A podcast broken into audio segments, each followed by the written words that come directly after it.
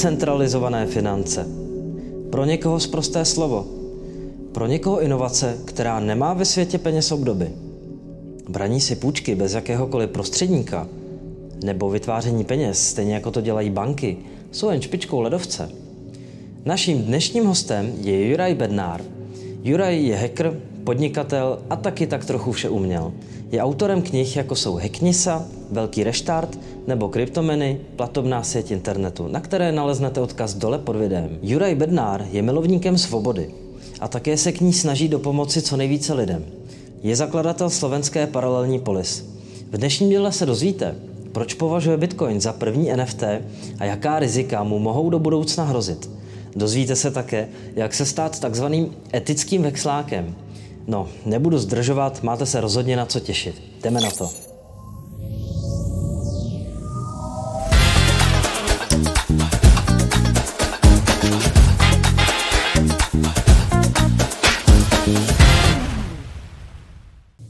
Ahoj Juraj, já tě, ahoj. Tady, já tě tady vítám, díky, že jsi přišel. Jelikož nás tlačí čas, tak začneme rovnou. Řekni mi, co pro tebe znamenají peníze? Uh, slobodu. a slobodu vo forme opcionality. Uh, peniaze ľuďom zvyšujú možnosti, čo môžu robiť. Takže keď má človek peniaze, tak má v živote viacej možností. Ja neviem, uh, keď má nejaký problém so zdravím, tak si môže kúpiť dobrého experta, keď chce niekde bývať, tak sa tam môže dostať. Čiže to je také, také osobné. A také tie uh, štandardné definície peňazí, tak z, z nich sa mi páči jedna, ktorá je najmenej štandardná a to je pamäť dobrých skutkov spoločnosti. To je niečo, čo používa Juraj Karpiš. Neviem, či to vymyslel, podľa mňa mm. áno, ale aby som nikomu nezobral kredit. A to vlastne odkazuje na to, že keď niekomu pomôžem akokoľvek a vykonám dobrý skutok, tak za to dostanem tie peniaze. A musí to byť pri dobrovoľnej výmene a, a tak si môžem niekedy potom ten dobrý skutok ako keby vybrať. Čiže to je tá opcionalita, to zvyšovanie možností. Kaďakých ekonomických a filozofických definícií je samozrejme veľa ale mne sa páčia tieto dve, pretože v sebe zahrňajú jednak tú slobodu, na ktorej mi dosť záleží a na druhej strane vlastne všetky tie problémy, ktoré súvisia s tradičným finančným systémom, ktorý vlastne poškodzuje tú pamäť dobrých skutkov, lebo niekto si dokáže v tej pamäti vytvárať záznamy, aj keď nerobí dobré skutky. Takže to by bola taká moja odpoveď. Samozrejme, Wikipedia tvrdí niečo iné, ale... ale určitě souhlasím, určitě. Uh, co říkáš na Bitcoin? Spadá tady do té definice peněz? No určite. Určite. Uh, jednu z vecí, ktorú som nepovedal a ktorú teda uh, Bitcoin ako taký nemá a ľudia to od peňazí často očakávajú, aj keď sa dá fungovať aj bez toho, je stabilita myslím si, že žijeme v takom trošku šialenom, volatilnom svete a vlastne my bitcoinery sme na to pripravení, hej, že e, teraz tu bola, ja neviem, pandémia, boli tu, je, je tu nejaká inflácia, rôzny nedostatok všeličoho, zrazu je problém si, ja neviem, kúpiť nové auto, alebo nie, nie je nejaký typ hardvéru, nedá, niektoré veci sa nedajú zohnať, napríklad hardverové peňaženky chvíľu sa nedali objednať, respektíve mali dlhé mhm. doručenie. A vlastne ľudia, ktorí používajú ako peniaze Bitcoin, alebo ako je to nejaká signifikantná časť e, ich života, tak sú na toto úplne zvyknutí, pretože sme ich skrát zažili, že sme sa ráno zobudili a mali sme super pocit, že sme bohatí a potom sme sa inokedy zobudili a zistili sme, že už sme zase chudobní. A takže, a, takže vlastne tá, tá nestabilita je podľa mňa tak trochu zosynchronizovaná so súčasným svetom. Takže ja to neberiem ako nevýhodu, ja sa snažím vlastne vnímať a skúšam, ako vlastne využívať tú volatilitu toho Bitcoinu. A myslím si, že teda svet nie je stabilný, ale teda toto je niečo, čo ľudia často očakávajú od peňazí a u Bitcoinu to teda zatiaľ nenajdu a nemyslím si, že tak skoro najdu. Myslíš, že to chviličku ešte bude trvať? Ja neviem, či sa to niekedy naozaj aj stabilizuje, lebo je to ako, ako ten, ten, tá vlastnosť, že bitcoinov je presne 21 miliónov, je vlastne ako keby zafixovaná celková ponuka. Samozrejme, ponuka na orderbooku je, sa dosť radikálne mení a nemá, nemá s tým nejaký priamy súvis. Ale uh, tým pádom vlastne akože strana tej ponuky má nejaké obmedzenie, ale dopyt po peniazoch sa v čase mení. Hej? Čiže ja si myslím, že nejakým spôsobom sa to bude hýbať. A na druhej strane tu máme veci ako deriváty, ktoré nám vlastne pomáhajú znižovať to, to riziko a, a nejakým spôsobom to môžu zastabilizovať časom. A veľa ľudí nevie, že deriváty bitcoinové majú výrazne väčší objem ako spotový bitcoin. Je to často aj 10 krát viac z obchodovaného objemu ako, ako spotový bitcoin. Čiže ako ten derivát tam hrá veľkú úlohu a veľmi často sa práve používa na stabilizáciu, e, e, znižovanie rizika. A, takže, ale, ale neviem, nemyslím si, že ako je nutne predpísané, že teraz ako sa Bitcoin bude rozširovať, tak sa bude stabilizovať. A otázka je, že či to chceme, hej, že keď nám vadí euro, dolár, česká koruna, že, mm-hmm. že to má nejaké zlé vlastnosti, a tak vlastne stabilizácia znamená, že sa to priblíži e, tomu, že to začne ako keby niečo kopírovať alebo sa to začne približovať k mhm. niečomu, a čo neviem, či chceme. Na druhej strane, ja neviem, zlato má napríklad o dosť nižšiu volatilitu ako Bitcoin, ale nie je nejako naviazané, e, takže neviem, čo je dobré, uvidíme, to, to, na to nemám odpoveď, ale e, je to podľa mňa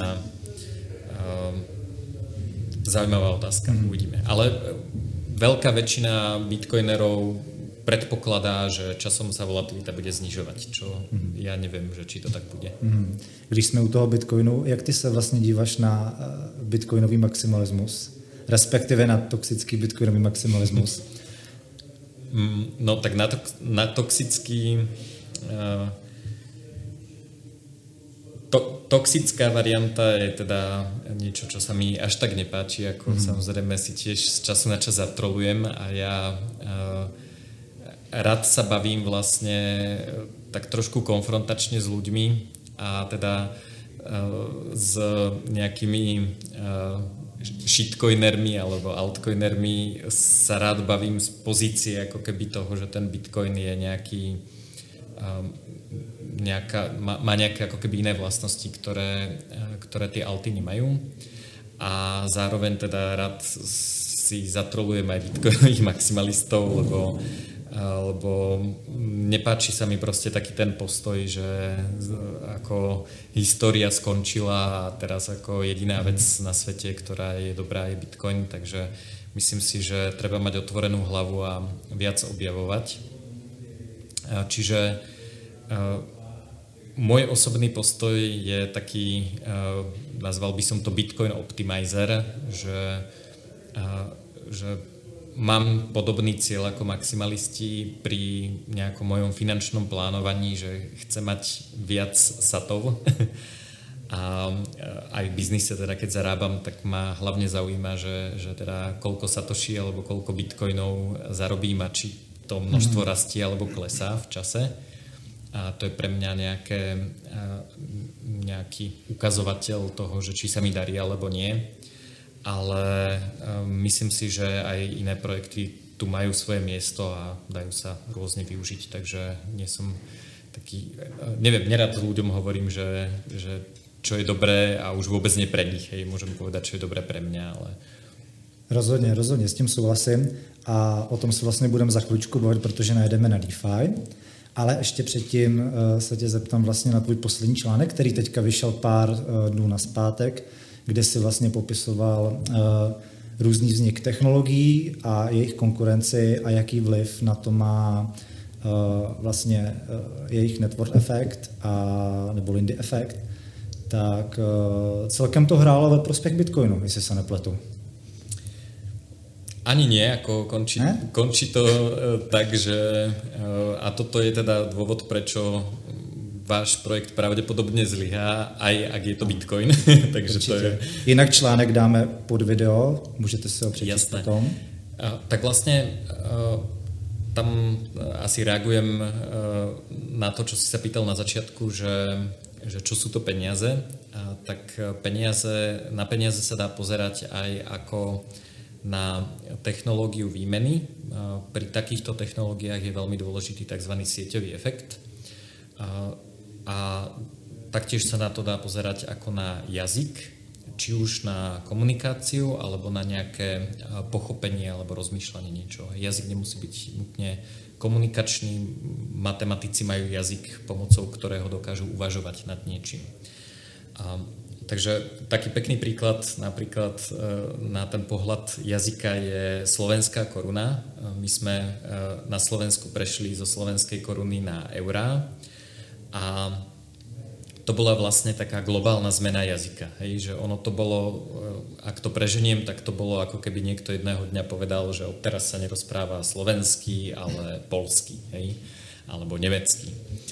A uh, ono sa to nezdá, ale je to, je to ako keby dosť náročné, aby si ľudia v hlave prepli, že čo to znamená, že teraz platím za obed 10 eur, hej, keď stál, e, neviem koľko, 300 e, korún. A takže e, dodnes vlastne niektorí ľudia počítajú alebo prepočítavajú na slovenské koruny, čiže zoberú si cenovku, vynásobia 30 alebo 30,126, ako to dopočítali. A vlastne takýmto spôsobom uh, stále uvažujú. Hej? Čiže tá zmena tej technológie toho jazyka je extrémne náročná.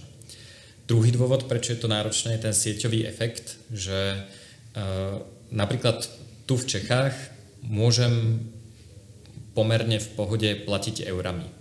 Ale vždy je to transakčný náklad, hej, že bol, boli sme túto kúsok odtiaľto v reštaurácii, a niekto sa opýtal, kamarátka sa opýtala, či môže platiť eurami. A ona povedala, áno, berieme ich v takomto kurze a teraz si to tam začali počítať, mm. zisťovali, či je to dobrý kurz a či radšej ja nezaplatím za ňu a ona mi nepošle satoshi alebo niečo. Proste bolo to ako keby takéto, takéto komplikované. Čiže ten sieťový efekt tej technológie, že kde to môžem použiť, je extrémne dôležitý a teraz, eh, ja neviem, do Bratislavskej polis došiel nejaký typek a opýtal sa, že či môže zaplatiť dešom. Hej, no, tak mhm. si objednal jedno espresso, dal nám dve, dve eurá v deši.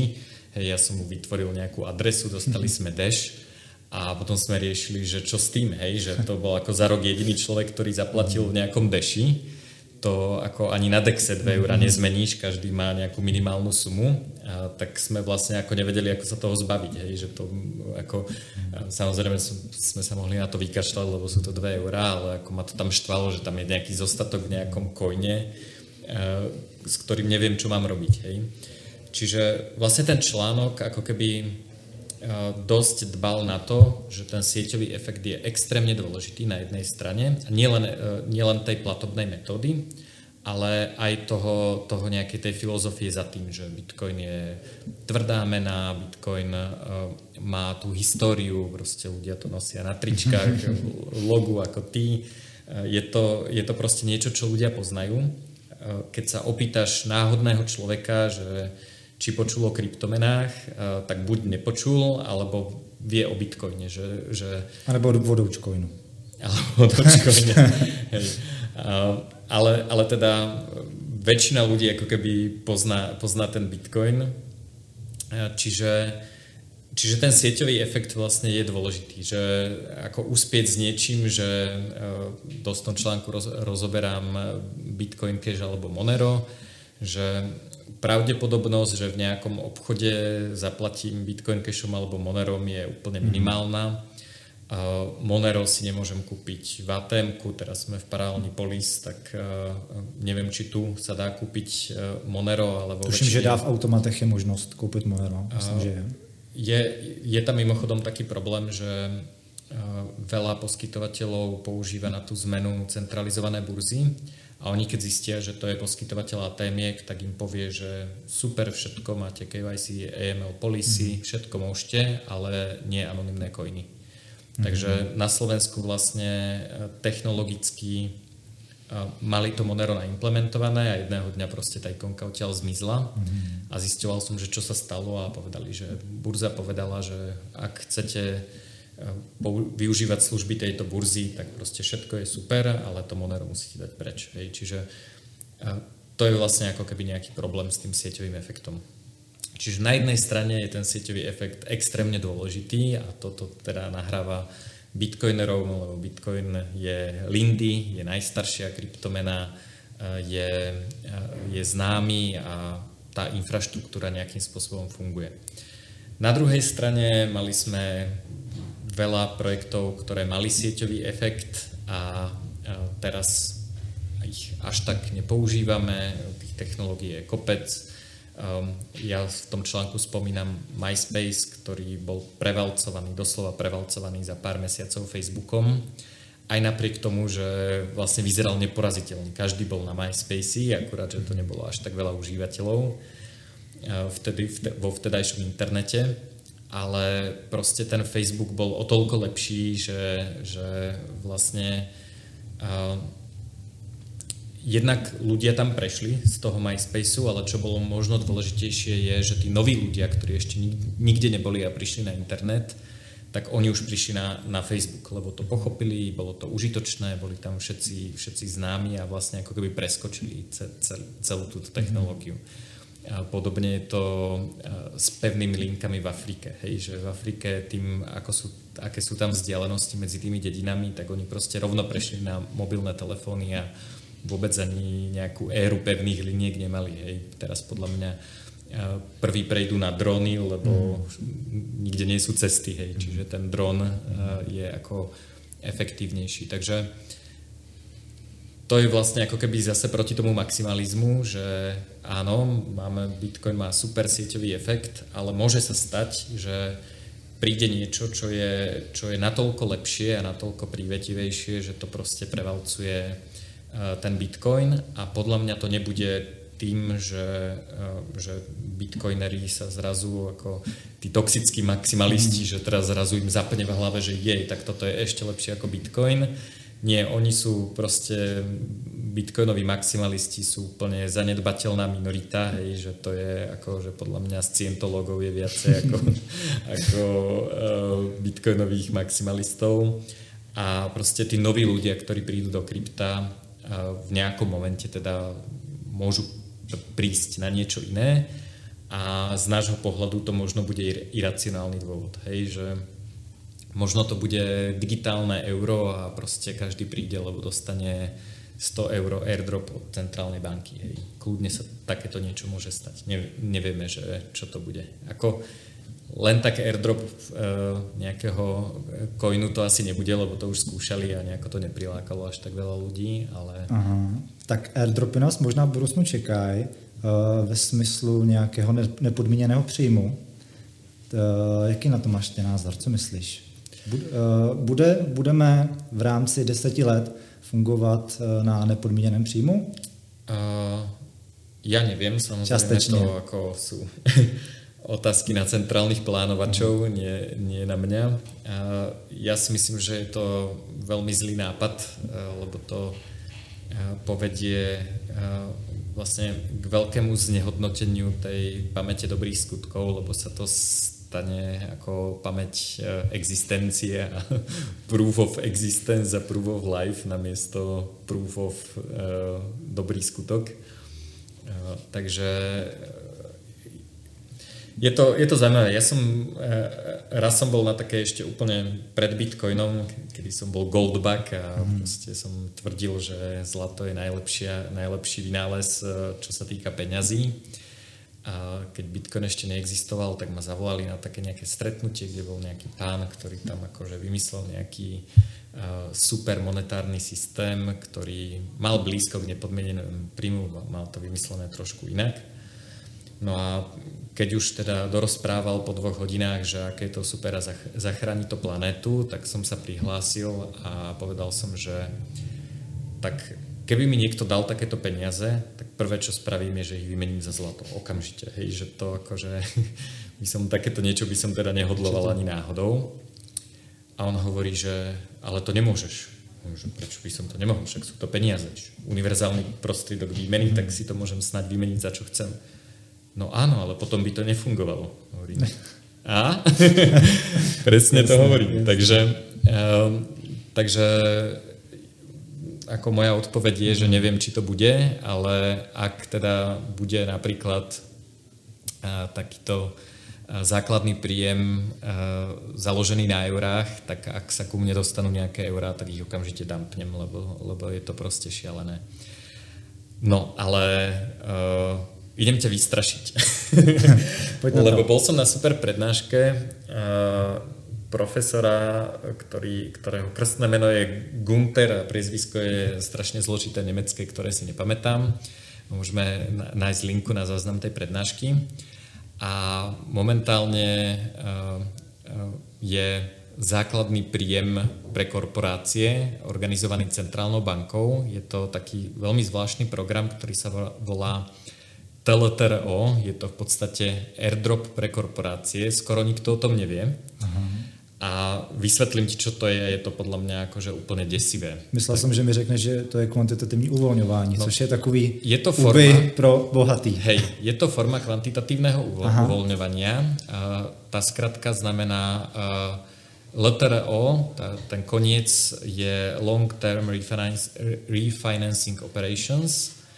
Um, čo teda bol, bol názov pre programy kvantitatívneho uvoľňovania, akurát, že to T je targeted. No a to je to, že teraz ako máme infláciu a, a máme proste akože kopec problémov v ekonomike, nie, kopec vecí nefunguje a, a vlastne a, tá, to vedenie tej Európskej centrálnej banky, pani Lagardová povedala, že á, inflácia, poďme riešiť to, aby ženy mali uh, rovnaký príjem ako muži a je tu treba podporiť zelenú ekonomiku a tak ďalej.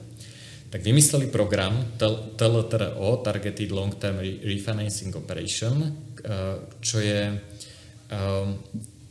priamo program Centrálnej banky na financovanie, úverové financovanie korporácií. Čiže nie je to, že...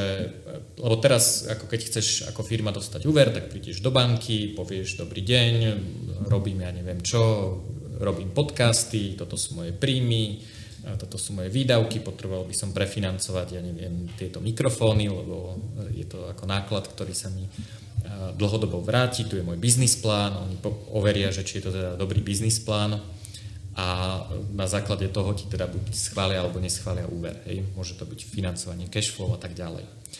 TLTRO je, že centrálna banka povie, že my ideme financovať zelenú ekonomiku a, a, a, alebo teda niečo, čo, čo, čo majú v, tomto, v týchto cieľoch, ale teda gro je zelená ekonomika, čiže ideme financovať vlastne firmy, ktoré nejakým spôsobom zlepšia uh, nejaké svoje fungovanie alebo dostanú nejakú pečiatku environmentálnej responsibility alebo niečo je to tam proste vymenované, že konkrétne veci.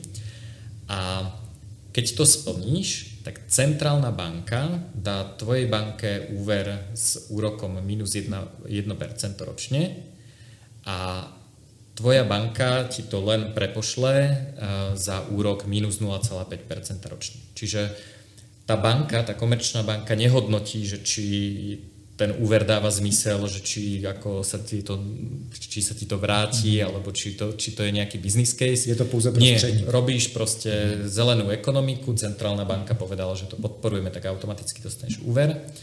Nie je to podpora inovácií, pretože ako startup na toto nemá šancu, to je proste, ja neviem, vymyslím si nejaká veľká korporácia, nechcem úplne menovať, aby ma nevyhejtovali, že možno to nerobí, ale ako niečo typu IBM alebo proste veľká korporácia povie, že OK, tak od zajtra recyklujeme papier a proste prekonfigurujeme servery, znížime, teda zvýšime teplotu na klimatizácii a znížime teplotu na kúrení a máme proste takýto program a s týmto príde do banky a povie, že chce toto a požičia si milión a bude musieť vrátiť ešte menej ako milión, aj podľa toho, koľko rokov to bude. Čiže to je vlastne ako ten nepodmienený, mm. on je, ako je podmienený tou pečiatkou environmentálnou, ale nie je podmienený tým, že vytvoríš hodnotu, hej, že on je nepodmien- nezávisí od toho, že či tento biznis je v zisku. Je to v úvozovkách zdarma. Je to, ešte ti za to zaplatí. Ešte za to, zaplatí, to je minus 0,5% ročne. A to sa vyplatí. No a No a teraz ešte, aby som už teda až tak o tomto nerozprával, lebo možno to nie je až také zaujímavé, ale poviem, že je to 300 miliard eur, tento program zatiaľ, čo je trojnásobok alebo tri roky slovenského HDP. Hej. Čiže všetko, čo celé Slovensko vyprodukuje za tri roky, tak to proste takto centrálna banka natlačí ľuďom. Hej. A, čiže podľa mňa e, toto je obrovské zničenie bohatstva. Hej, že to, to nie je, že teraz ako tu vzniknú ako nejaké zelené super veci, však ja budem rád, keď bude vzduch menej smrdieť a budem zdravší, ako to mi nevadí. Ale e, to, ako je to vlastne vymyslené, nastavené, tak vedie k tomu, že sa obrovské, e, obrovská časť ľudí sa bude venovať úplne nezmyselným veciam, aby získali nejakú pečiatku a aby, aby na to dostali peniaze. A podľa mňa to je podobné s tým univerzálnym základným príjmom. Hej, že teraz ako ľudia budú dostávať nejaký ten univerzálny príjem um, a, a ten má takú nevýhodu, že vlastne ty to dostaneš a on ti klesá, alebo teda ako keby klesá to, čo dostaneš zadarmo uh, s tým, že čím viac pracuješ, tak tým menej sa ti to oplatí. Čiže toto vlastne ľudí ešte viac vytlača do nejakej, do, do čiernej ekonomiky alebo do šedej ekonomiky, aby teda nepriznávali príjem, aby dostali ako plný ten základný príjem, ale nezaplatili žiadne dane. Čiže to je ako podľa mňa jeden, jeden z, z aspektov, ktorý nemajú doriešený. Takže e, je to podľa mňa veľká podpora tej šedej ekonomiky, čo samo o sebe ja nevidím ako problém, lebo ľuďom ostane viacej peňazí z mhm. toho, čo zarobia ale, ale vlastne tie, tie novo vytvorené peniaze, ktorými sa to zaplatia, nezvyšujú prosperitu spoločnosti. Nie je to teda, nie je to za dobrý skutok, je to za to, že existuješ. Takže uh, ja osobne, keby som mal dostávať základný príjem, tak robím menej. Hej? Že menej samozrejme, samozrejme. Prečo? Hej? Že... Lidi hodně tvrdí vlastně, že při, to, při tom nepodmíněném příjmu tak lidi naopak budou mít motivaci tvořit to, co chtějí, ale eh, v jejich představě každý je malíř, každý je umělec, každý dělá něco, nahrává, zpívá si, jenže takhle to bohužel není. A přesně eh, podle mě to je ta motivace, jak říkáš, ty dělat míň, protože dostávám peníze. Ja si, myslím, za nic. ja si myslím, že nikdy nebol čas uh, tvoriť tol, toľko, koľko môžeš. Hej, že, že vďaka tým technológiám, ktoré máme, hej, vy ste dvaja kamaráti, ktorí tu máte ako super audio, video techniku a robíte televíznu reláciu, hej, že toto pred 30 rokmi by ste nemohli robiť, hej, že na, na to by ste proste mm. nezohnali prachy. A teraz vlastne ako každý človek, ktorý má mobil, môže fotografovať, hej, a už je to len o tom, že či sa to naučíš, či máš na to nejaký skill, a tak ďalej, ale vlastne nebránite ten kapitál. Mhm. Ten, tie exponenciálne technológie, vlastne všetky tie náklady e, stláčajú smerom k nule.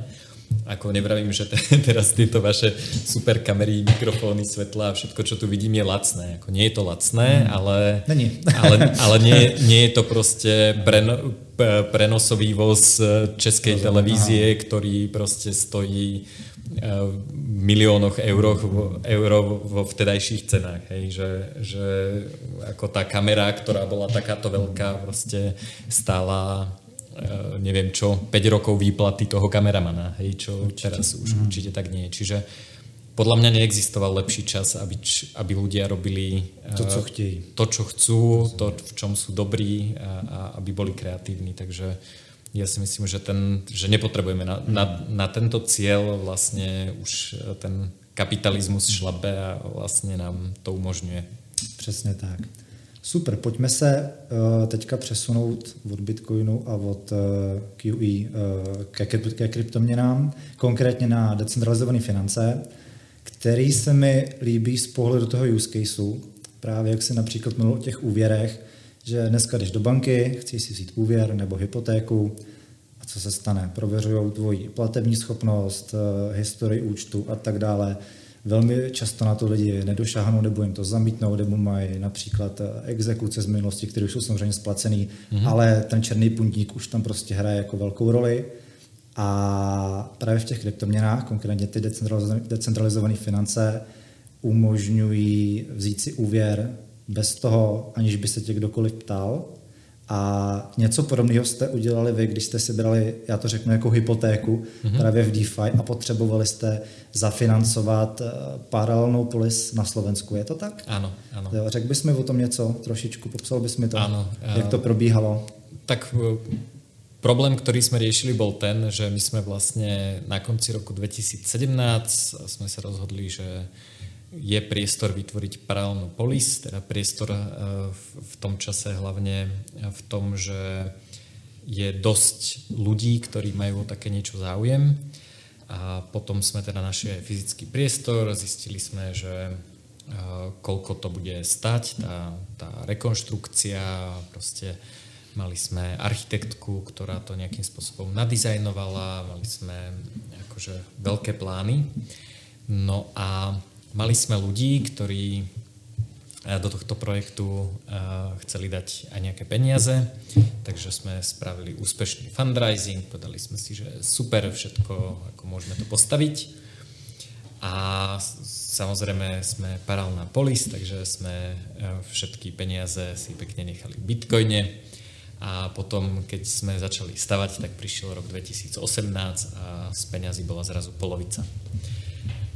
Čiže mm, mali sme ako teda e, sadu problémov, nie len jeden.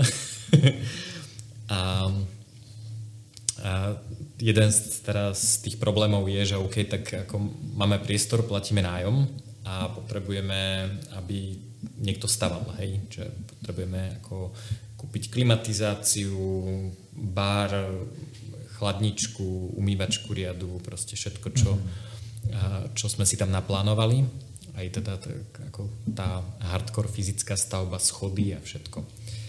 A, takže nejakým spôsobom sme potrebovali peniaze. A teraz sa pozrieš na tie bitcoiny a proste spomenieš si, že koľko to stálo úsilia ich zohnať a teraz majú polovičnú hodnotu a mal by si ich predať. Hej? Čoho jediná výhoda by bola, že by sme neplatili žiadne dane z kapitálových výnosov, lebo by sme dosiahli brutálnu kapitálovú stratu. Čiže jednak, že OK, že kde zohnať tie prachy, samozrejme mohli sme začať robiť ďalší fundraising, OK, poďme zohnať prachy, ale uh, dostali sme sa do začiatku bear marketu, tak ako kryptoprojektom zrazu e, nikto až tak nechcel dávať peniaze, alebo však, však už som vám dal, samozrejme tí, tí podporovatelia. E, my sme si teda od existujúcich podporovateľov ani nepýtali, lebo e, tá filozofia fundraisingu bola, že e, máme maximum, čo si od každého sponzora pýtame, alebo teda nejakého donora. A to má dva dôvody.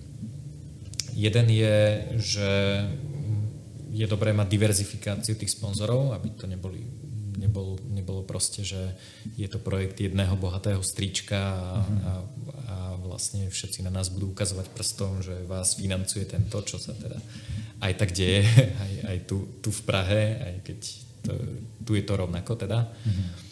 A druhý dôvod je ten, že vlastne tí, tí donory, ktorí sponzorujú všelijaké takéto projekty, tak za nimi proste stále chodia ľudia a otravujú ich, že ja neviem, chceme útulok pre psíkov, chceme im pomôcť, hej, zrazu sa niečo stane a potrebujeme ďalšie peniaze pre útulok pre psíkov, hej. A tí ľudia sa už s tebou ani nechcú stretávať, lebo proste automaticky čakajú, že proste keď sa s nimi chceš stretnúť, tak chceš ďalšie prachy. Takže my sme to poňali tak, že my tých ľudí ako keby chceme z toho trhu onboardovať do toho projektu tak, aby sme mohli komunikovať, aby to bolo otvorené, aby, aby vlastne tá polis prinášala tie myšlienky a oni cez tie svoje podnikateľské aktivity ich implementovali do, do toho svojho podnikania. Čiže pre nás ako je dôležitá tá komunikácia obojstranná. Oni samozrejme nám vedia dávať feedback a vedia, nás, vedia nám odovzdať tie podnikateľské skúsenosti. Čiže vlastne ako bolo, toto sme chceli, aby tam bola tá obojstranná komunikácia. No. Čiže e, z pohľadu teda toho úveru nemohli sme prísť za tými ľuďmi a povedať, že chceme ďalšie prachy, lebo sme to sami sebe slúbili a aj im sme to tak teda podali a chceli sme to dodržať. Čiže, čiže teda, OK, tak čo spravíme? No?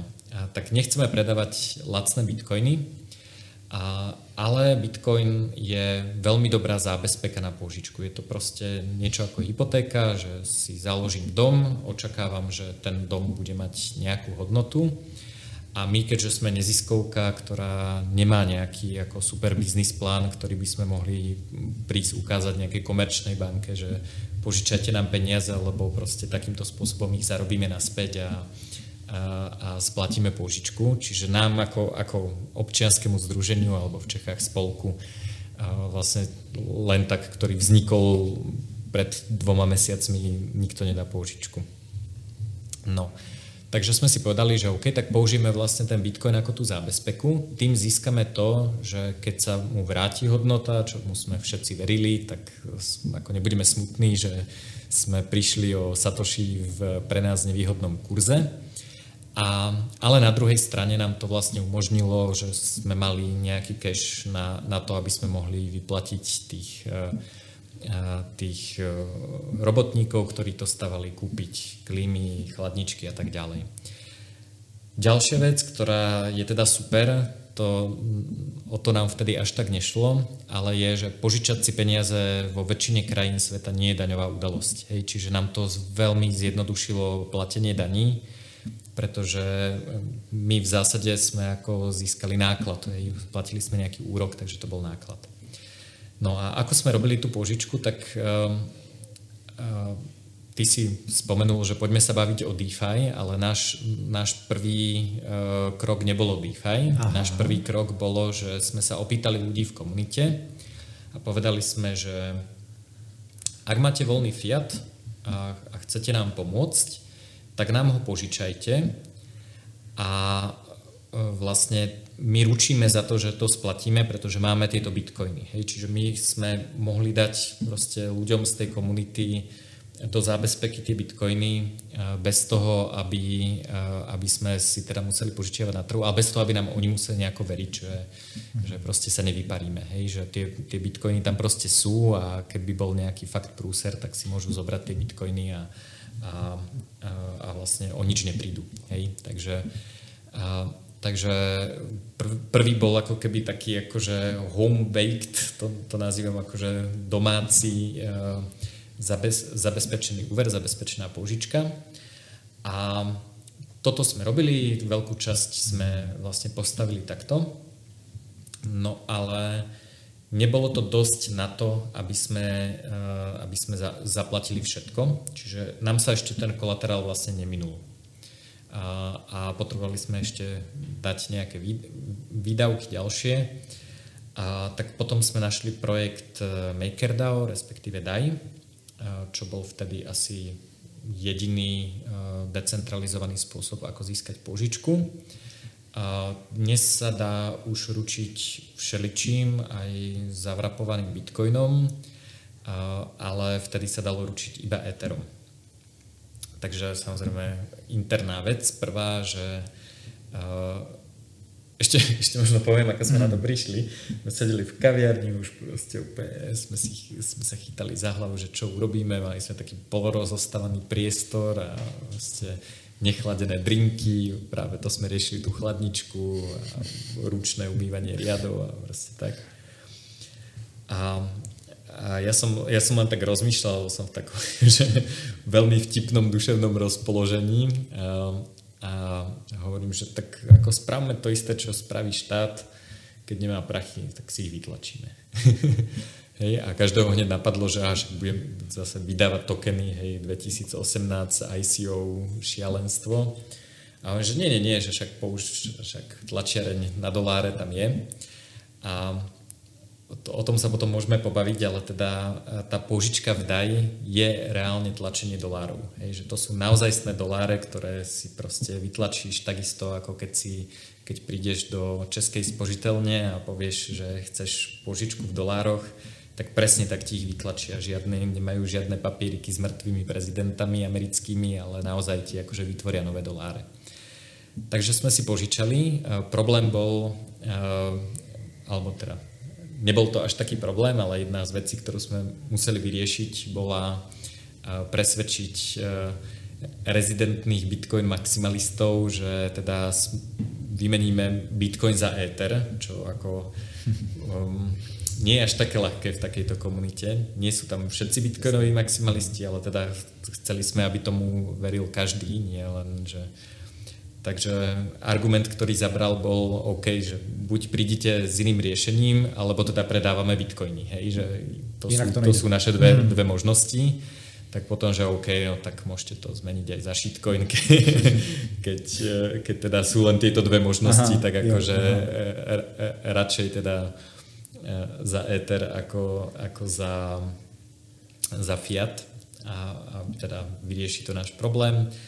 A tam sme to ešte tiež trošku, e, to už možno asi nie je na tento podcast také, také dôležité, ale tam, tam sme vlastne potrebovali, lebo e, ten DAI potrebuje o dosť e, vyšší kolaterál, ako je suma, ktorú si požičiavaš. A, takže tam sme ešte potom našli ľudí, ktorí doložili tú druhú časť kolaterálu a tiež teda na tom nejakým spôsobom získali, čiže to boli ľudia, ktorí mali étery a chceli ich nejako zhodnotiť. A aby sme vlastne zvýšili kapacitu toho, že koľko si môžeme požičať, tak sme si sami ako vytvorili zase domáci taký štruktúrovaný Ehm, produkt tej zabezpečenej pôžičky, čiže nebolo to úplne štandardné, že sme trikrát klikli a dostali sme, dostali sme DAI, ale bolo to trošku zložitejšie, že vstupoval tam ako keby nejaký ručiteľ a ehm, čiže bolo to, tiež to nebol taký nejaký štandardný úver, ale, ale dá sa to, hej. A za celý čas tohto sa nás nikto nepýtal, ako sa voláme a či to podpíše štatutár a takéto. Samozrejme sme si to všetko odhlasovali v rámci tej organizácie, aby s tým teda boli všetci v pohode, že sme chceli, aby to bolo, že 100%, nie, ani nie, že nadpolovičná väčšina, ale aby vlastne všetci boli on board s týmto riešením. A ako postavili sme to Bitcoin a krypto sa vrátilo naspäť, takže sme dokázali aj splatiť tie požičky a vlastne všetko, všetko dobre dopadlo. Super, super, přesně tenhle use case se mi na kryptoměnách, respektive na těch decentralizovaných financích hrozně líbí, že e, tohle v historii nikdy dřív nešlo vzít svůj vlastní kapitál a e, vypůjčit si vlastně oproti němu další, jestli se nepletu decentralizovaně, bez, vlastně bez nějakýchkoliv eh, identifikace, nikdo se na nic neptá, všecko, všecko svobodně. Nehledě a, na to a ešte... znížiť vlastne tú dôveru, hej, že ako vždy fungovalo také, že ako založím, hej, že mm. záložňa funguje, hej, že môžem prísť a založím hodinky a dajú mi cash, ale prostě niekto má moje hodinky. Hej. Přesně tak, přesně tak. Navíc ještě, jak jsi říkal, ten kolaterál je tuším na MakerDAO ve výši 150%, tam vlastně to znamená, že člověk se nemůže dostat do mínusu. Že když já půjdu do banky a půjčím si, nebudu splácet, tak samozřejmě mi tam skáču úroky, můžu se dostat do exekuce a tak dále. Tady vlastně v kryptu tak to víceméně není možné. Tam prostě buď přijdu ocelý ten kolaterál, ale jsem na nule, nejsem v mínusu, nikomu nic nedlužím a anebo to vyjde. Což takhle vlastně v tom eh, v klasickém finančním, finančním světě nefunguje. Hej. To, to je dané vlastně tým, eh, že v kryptoanarchii tým, že sú že ty nepoznáš nutne tú protistranu, tak ty nemôžeš ako keby som to nesplatil, tak ako ty, ty na mňa nepošleš exekútora, lebo nevieš ani kde mm-hmm. som, ako v živote si ma nevidel, som nejaká divná adresa na internete, hej, alebo v najhoršom prípade nejaká prezývka. Hej, to je vlastne taký ten pekný príklad toho typka, ktorého zháňala MakerDAO Foundation. Předbíháš moje otázky, určitě se k tomu ale, dostaneme. Ale vlastne ako v kryptoanarchii ty musíš vyriešiť problém, že ako vynútiť dodržiavanie pravidel bez toho, aby si sa mohol spoliehať na akýkoľvek súd, na akékoľvek štátne vymáhanie práva. No a jeden z princípov, ktorý funguje, je toto, čo si povedal. Všeobecne je to vlastne, sa to volá, že predplatenie pokuty. Hej, že aj keď si na nejakom decentralizovanom mhm. obchode niečo objednávaš, alebo napríklad robíš zmenu na BISku. Hej, tak e, BISK je decentralizovaná zmenáreň, obidve strany obchodu tam musia dať e, vlastne zábezpeku a je to preto, že keď niekto robí podvod alebo len zmizne hej, a prestane odpovedať, a, tak vlastne tú pokutu už zaplatil dopredu. Hej? Čiže pokuta sa ti vráti vtedy, keď, e, keď všetko prebehne v pohode a inak je predmetom nejakého rozhodovania, ale nie je to tak, že ako ty niekoho zažaluješ a nejaký exekútor príde k tebe domov a zoberie ti televízor, hej, lebo to sa nedá. Mm-hmm. Čiže vlastne v krypte musíš um, premýšľať nad tým, že veci musia fungovať aj napriek tomu, že ľudia sú anonymní, môžu byť z úplne iných krajín, proste ne, nemôžu sa spoliehať na aké, akékoľvek vymáhanie nejakého práva mhm. štátom alebo pomocou nejakých občianských a mená a takýchto. Určitě. Uh, co se týče toho daje, ty jsi v jednom svém uh, rozhovoru nebo videu mluvil o tom, že vlastně ten daj je opravdu takzvaná reprivatizace toho tisknutí peněz, což vlastně je privilegium jenom jakoby centrálních bank nebo bank obecně. A ten projekt MakerDAO vlastně tohle umožňuje, že opravdu teda v úzovkách tiskneme další dolary. Je to tak? Je to tak. Takže to je to rozdíl oproti jiným stablecoinům, že prostě ten DAI funguje přesně na tomto Nie, principu. V podstate všetky stablecoiny uh, sú nejakým spôsobom uh, taký, takýto princíp shadow bankingu. Uh, napríklad Tether je pekný príklad, to možno uh, poslucháči poznajú. Uh, Tether je stablecoin, ktorý je krytý dola, v dolároch denominovanými aktívami, čo ale môže byť napríklad pôžička. Hej? A oni myslím, že majú to, čo volajú, že commercial paper, alebo mm-hmm. toto, tak to sú vlastne pôžičky firmám. Hej? Čiže vlastne ono je to kryté tým, že nejaká firma dostane pôžičku, ktorú niekedy musí splatiť v dolároch a za to dostane USDT, čiže Tether, to je presne to isté. Hej? To je proste mm-hmm. vytlačenie nových dolárov, ktoré sú kryté tým, že niekto ich musí v budúcnosti splatiť. Hej? To je jediné, eh, jediné, čím je to kryté. To je presne to, čo som hovoril, že keď prídeš do českej spožiteľne a chceš úver v dolároch, čo sa ti môže pre biznis hodiť, ak eh, obchoduješ s americkými firmami, tak chceš ako účtovať eh, niektoré operácie v dolároch, tak e, česká spořiteľňa nemá proste toľko dolárov niekde ako v papierikoch, e, nepožiada Fed o, o to, že či môžu vytvoriť nové doláre. Oni proste urobia to, že na tvojom účte pribudnú doláre, ktoré ti požičala a oproti tomu má tá banka vlastne pohľadávku, že vie, že v čase T máš splatiť e, istinu plus úrok. Čiže pohľadu ako tej knihy účtovnej banky sa vlastne to, čo ti pripísala na účet a tá istina vyrušia a zarobí nejaký, nejaký mhm. úrok. Ale tak vlastne vzniknú tie doláre. Hej, že mm. oni naozaj ako e, nevzniknú e, ako s posvetením nejakej, nejakej centrálnej banky alebo nejakého štátu. Hej. Čiže naozaj komerčné banky na celom svete vedia vytvárať doláre presne takýmto spôsobom. No a stablecoiny sú uh, v podstate to isté. Uh, je to vlastne ako transformácia tej formy, ale je to dolár. Hej. Je to, mhm. keď uh, vieš, že buď musíš splatiť dolár, alebo to má hodnotu dolára, a tak si vlastne spôsobil normálne dolárovú infláciu. Hej, že, že ty si fakt vytlačil doláre, ktoré idú do tej ekonomiky a oni zdvíhajú, zdvíhajú ceny tak ako akýkoľvek iný dolár. A väčšina dolárov v obehu má presne takúto formu a keď je to mimo pôsobnosti americkej centrálnej banky, tak sa to volá eurodolár. Preto, lebo sa to začalo robiť v Európe, ale teda môže byť aj na Tajvane, môže byť eurodolár.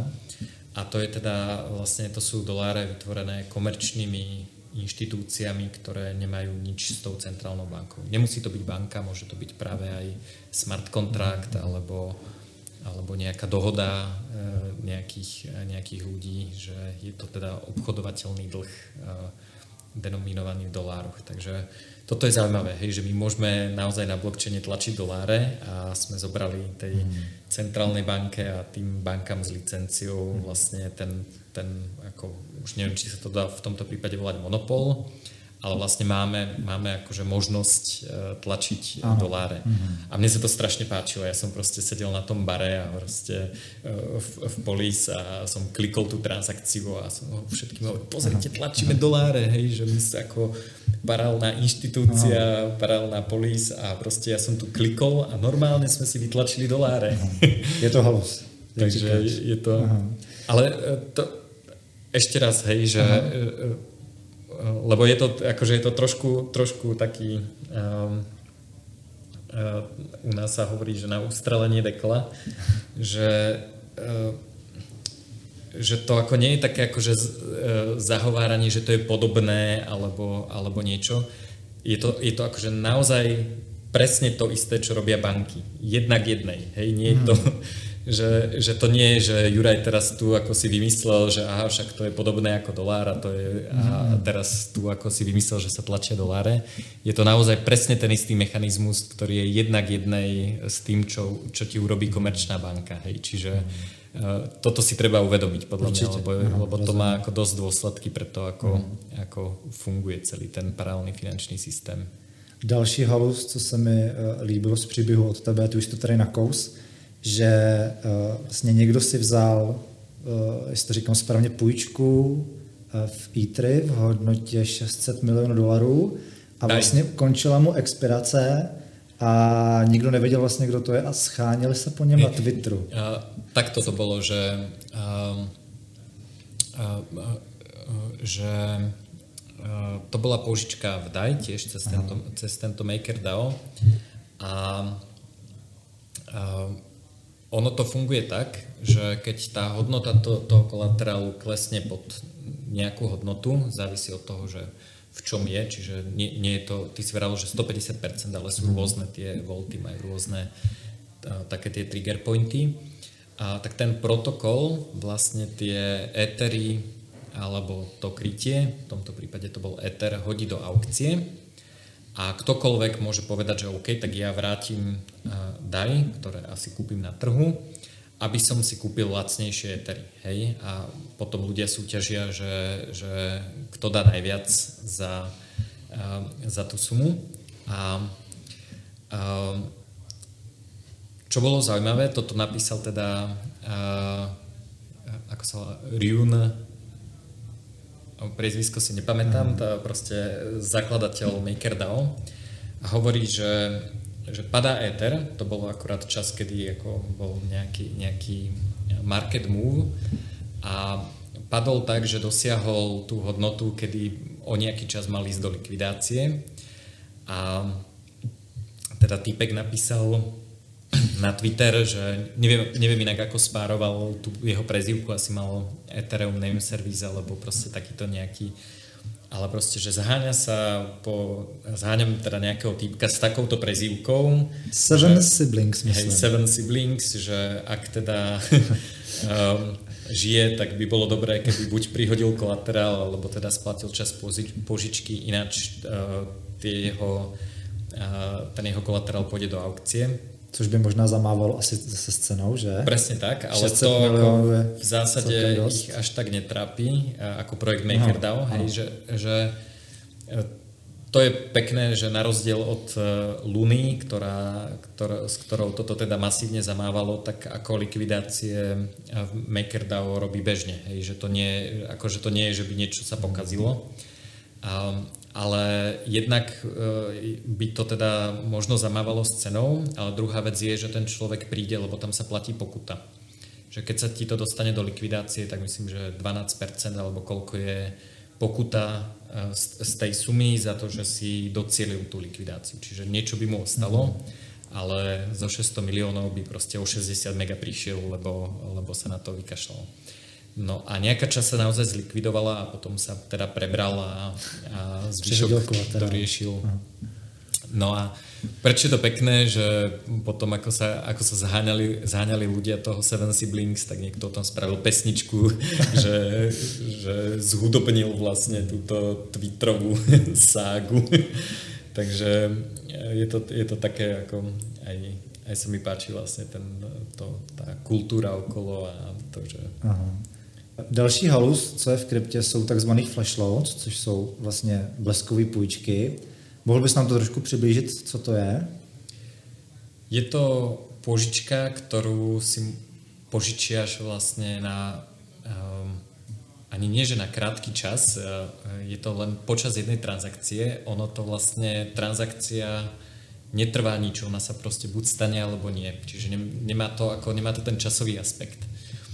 A je to dobré na to, uh, že keď si šikovný a našiel si napríklad nejakú arbitrážnu príležitosť, eh, že napríklad sú na dvoch decentralizovaných burzách rôzne ceny, a tak si môžeš požičať kapitál na to, aby si zrealizoval, aby si vyrovnal tie ceny a vlastne urobil tú arbitráž.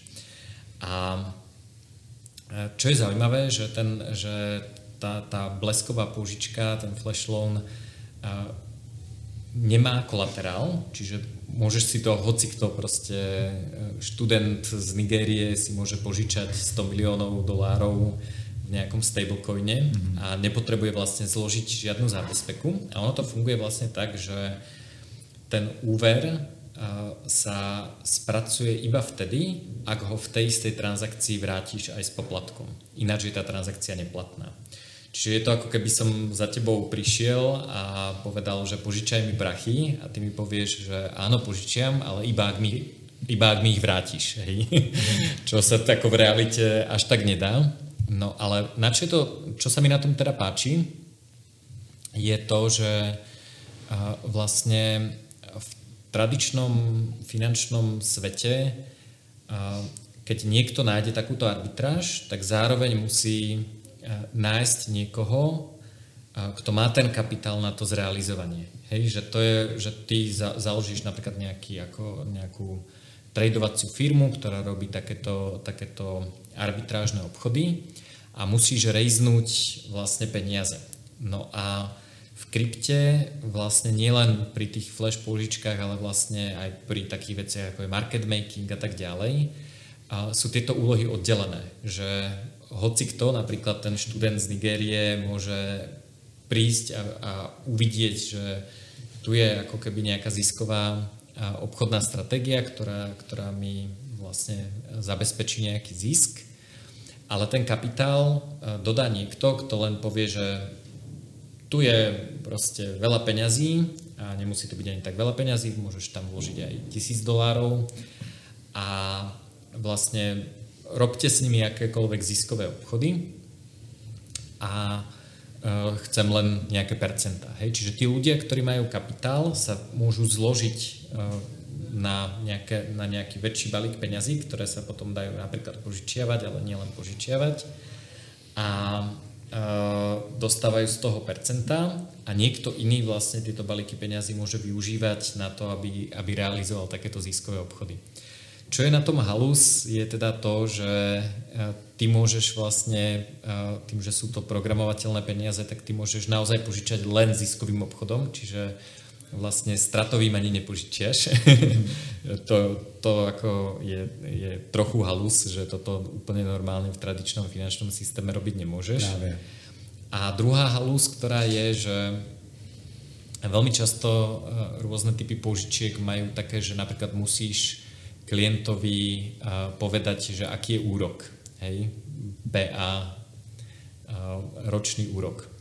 Ale tu nemáš časové hľadisko. Ono to netrvá ani sekundu, netrvá to nič, je to proste, že stalo sa to, čiže a tam proste nie sú ani mikrosekundy, nie, nie je tam žiadny čas, hej, že buď to je, alebo to nie je zaradené v bloku. A čiže ty nevieš spočítať, že ty vieš povedať, že OK, tak požička stojí 0,01% zo sumy, ale nevieš vypočítať úrok, ktorý e, je na čas, hej, že to PA tam sa proste nedá dopočítať nejak. Takže to je zaujímavé, že, e, že veľa vecí v kryptomenách e, je, je takých, že ani sa nedajú vlastne napasovať na ten, na, na ten rámec, ktorý určujú štáty a tradičný finančný systém, lebo to nedáva zmysel v takomto prostredí.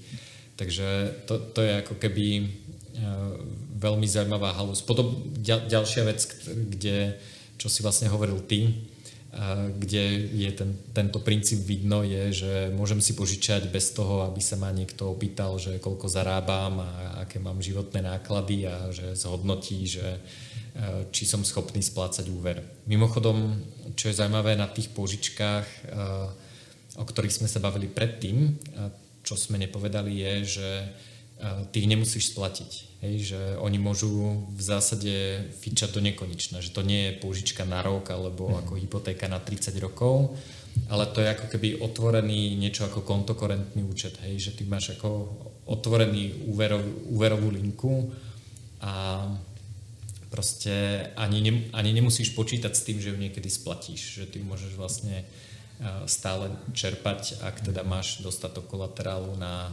istinu plus úroky, ktoré sa ti napočítavajú k tej istine. Super.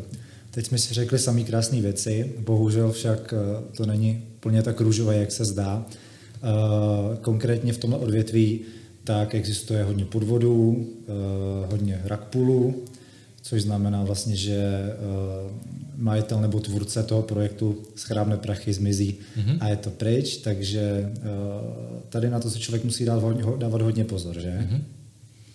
Určite. Uh, sú na to veľmi dobré heuristiky, ako to robiť. Uh, jedna je taká tá klasická bitcoinová Lindy heuristika, že možno nie je úplne dobrý nápad si požičiavať od projektu, ktorý vznikol pred dvoma týždňami, aj keď má super výhodné podmienky. A čiže napríklad z týchto projektov sa mne osobne páči DAI. Jednak teda preto, že autory DAI nie sú anonymní, takže ako vieš že, že ako keby spravili mm. pool, tak uh, asi nemajú úplne pekný život na tejto planéte a asi by ich na, našli kdekoľvek sa nachádzajú, čo teda pri iných projektoch tak byť nemusí. A ten test časom je fajn a je to teda aj štruktúrálne fajn, nielen teda, um, že veríme, že to, čo je dlhšie, je dobré, ale vlastne um, tieto projekty sú v podstate najväčšie bug bounty programy na svete. Hej, že ako overíš, že či bankový trezor eh, je bezpečný. Tak ak sa do neho nikto nevlúpal za posledných 100 rokov, tak niečo robia dobre, hej, lebo krádež, vykradnutie banky je pomerne bežná vec. A vlastne tieto projekty, ktoré spravujú eh, veľké množstvo peňazí, tak eh, akýkoľvek hack, ktorý sa, pomocou ktorého sa dostanú k tým peniazom, je vlastne tá bounty, hej, že keď anonymný človek dokáže vykradnúť nejaký takýto protokol v nejakom veľkom štýle, um, tak to zároveň hovorí, že asi uh, akú energiu ľudia investujú do toho, aby tam našli tú chybu. Hej. Čiže to už sa nebavíme o rakpule, ale o mm-hmm. bezpečnosti. Ja sa konkrétne tomuto typu bezpečnosti venujem, založil som platformu Hacktrophy, ktorá vlastne vypisuje alebo pomáha firmám vypísať odmeny za nájdenie bezpečnostnej zraniteľnosti. A, ale tak my teda v prostredí webov napríklad máme tie bounties, eh, ja neviem, od tisíc do pár desiatok až 100 tisíc eur alebo dolárov a kdežto, keď máš v nejakom decentralizovanom protokole, ja neviem, miliardu dolárov, a to je teda ten potenciál, čo by ten útočník získal, tak ono ti to hovorí, že aha, OK, tak tuto sa ako fakt treba na to bezpečnosťou zamyslieť na jednej strane, Na druhej strane, ak niekde je miliarda dolárov a je to dokonca otvorený kód, ktorý ako každý môže nám zautočiť, každý vie, ako to funguje, tak to mi hovorí, že keď to už je takto nejak, nejakú dobu, tak je to asi bezpečnejšie ako nejaký projekt, ktorý vznikol včera a tá odmena tam ešte nebola. Takže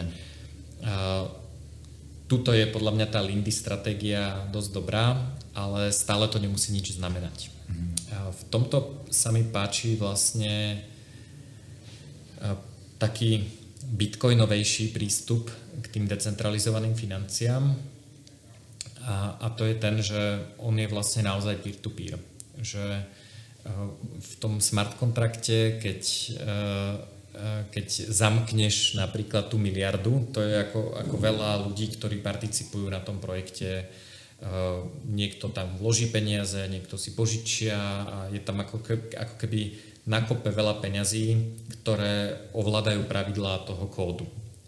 Pričom v Bitcoine, ak je nejaký, je málo nejakých takýchto decentralizovaných finančných projektov, ale keď sú, tak je to, že nie, že ja vložím peniaze na kopu, ale ja sa dohodnem s tebou, že ty mi mhm. požičiaš, hej. Čiže keď niekto zautočí na, na náš kontrakt, tak nezískajú miliardu, ale získajú to, čo som si uh, ja požičal od teba, čo môže byť tisíc dolárov. Hej? Čiže v Bitcoine je vlastne to riziko uh, viac rozložené.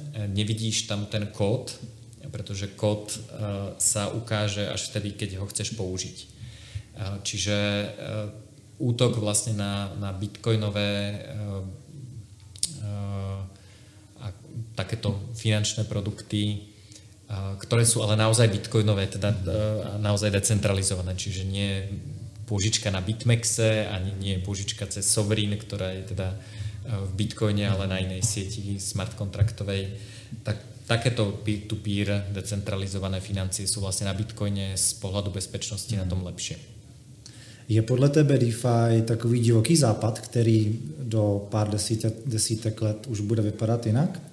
protože eh, co se řeší, tak jsou regulace a podle mě největším trnem v oku jsou právě tady ty DeFi projekty a ještě například právě stablecoiny, mm-hmm. že ten Bitcoin a to Ethereum se tak nějak nechává bokem, eh, Bitcoin je komodita, Ethereum asi taky, i když Gary Gensler vlastně z Komise pro cené papíry říká, že možná ne, ale nejvíc právě se řeší to DeFi a ty stablecoiny. Myslíš si, že v rámci třeba deseti let, pořád tady bude tato možnost eh, využívat ty úvěry, půjčky a tak dále v tomhle stejném eh, principu jako doteď?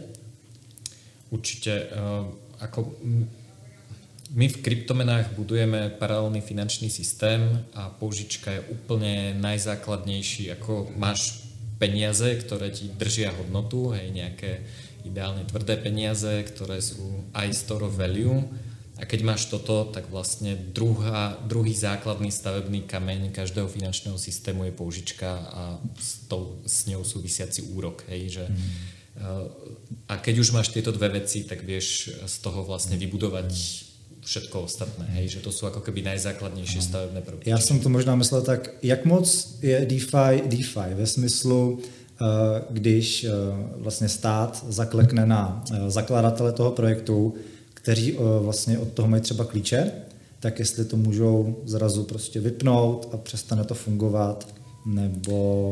Uh, otázka je, že či mají klíče. Uh, ono...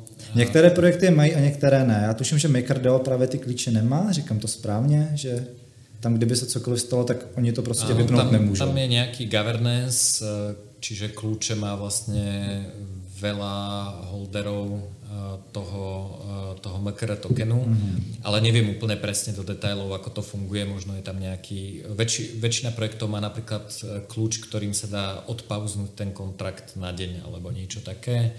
Čiže to, to závisí, ale ono to, ono to bude dynamický proces, hej, že teraz ako keď niekto, keď budú naháňať uh, tých tvorcov, tých projektov, tak oni sa tých kľúčov zbavia. Hej, si povedia, že OK, tak máme to nakodené tak dobre, že niekto iný to vezme z GitHubu, zruší tam tú možnosť nejakého ovládania kľúčom, ak tam aj je, a proste to deployne ako, ako software. Čiže uh, ja osobne sa nejako nepozerám na to, že, že čo budú regulátori robiť, pretože oni samozrejme e, je veľa tých rôznych regulátorov a ako každý má nejaký názor na to, každý z tých regulátorov, že čo by sa mohlo, čo by sa nemalo a tak ďalej. A ja si myslím, že my by sme sa tým nemali zaoberať. Mm. Hej, že ja keď chcem používať svoje peniaze, a, tak ja sa teda nechcem pýtať nejakého regulátora, že či si môžem zobrať pôžičku. Hej, to je proste medzi mnou a tým, od koho si beriem pôžičku a nejaký štát ma v tomto ohľade nezaujíma. A keď je, keď je to software, ktorý to celé sprocesuje, môže byť samozrejme na druhej strane niekto iný, a, a tak um, ako nevidím dôvod, prečo by som sa mal pýtať nejakého regulátora mm. na nejaké... Toto je inak... Um, neviem, či to tak vnímaš aj ty, ale podľa mňa toto je jedna z najväčších zmien za posledné 3 roky v krypte všeobecne aj v Bitcoine, že proste pred pár rokmi všetci čakali, že či, ja neviem, regulátor dovolí etf a čo na to inštitúcie a kedy... To sa stále čaká, tuším, a to pravý spotový. Hej, a kedy si firmy začnú kupovať proste na treasury a kedy banky a inštitúcie to budú ponúkať. A teraz mám pocit, že nám je to všetkým jedno. Hej. Neviem, neviem, či to ako ty takto vnímáš, ale ako... V Já to vnímám celkem, celkem pozitivně. To se pak ještě pobavíme, na Bitcoin najdeme určitě, ale myslím si, že tak nějak všichni vnímáme tu adopci skrz firmy, teďka skrz no, státy. Že, že sa deje, ale že, že nemám pocit, že teraz by to bolo ako, že, že všetci sme v napätí, že je, že keď ako dovolia etf tak ako sme zavodou a Bitcoin to dá a keď to, sa to nepodarí, tak bude prúser, že, že aj teraz napríklad eh, El Salvador, potom tá Stredoafrická republika. Mm. Ja keď som si prečítal, že Stredoafrická republika berie Bitcoin, tak som si povedal, že teda berie, ako má mm. legal tender, tak som si povedal, že OK, good for them, ale ako na mojom nejakom používaní Bitcoinu to v zásade nič nemení. Hej? Že, že už to nie je takéto napätie, že Ježiš, keď oni niečo spravia, tak tak my zrazu ako sme v pohode, alebo nie v pohode naopak, hej, že sa dostaneme do dystopie. Že mám pocit, že to vnímame tak, že viac záleží na nás, ako na tom, čo bude robiť ten tradičný finančný svet. Neviem, či to ty tak Rozhodně, rozhodně. Každopádně to beru spíš, spíš pozitivně. Ale k tomu se ještě dostaneme na konci. Eh, pojďme se teďka pobavit o stablecoinech. Eh, co jsou to vlastně stablecoiny a eh, jakou hrajou roli v DeFi? Nebo obecně v kryptoměnách? Tak eh, stablecoin je niečo, čo by malo kopírovať hodnotu niečoho iného. To si řekl moc hezky, co by malo. Presne tak. A väčšinou je to dolár, ale máme rôzne iné stablecoiny dokonca. Teraz uh, ideme na konferenciu UTXO tu v Prahe a videl som tam prednášku, že niekto sa snaží vyrobiť stablecoin, čo kopíruje českú, českú korunu. korunu Takže to ma, to ma pobavilo.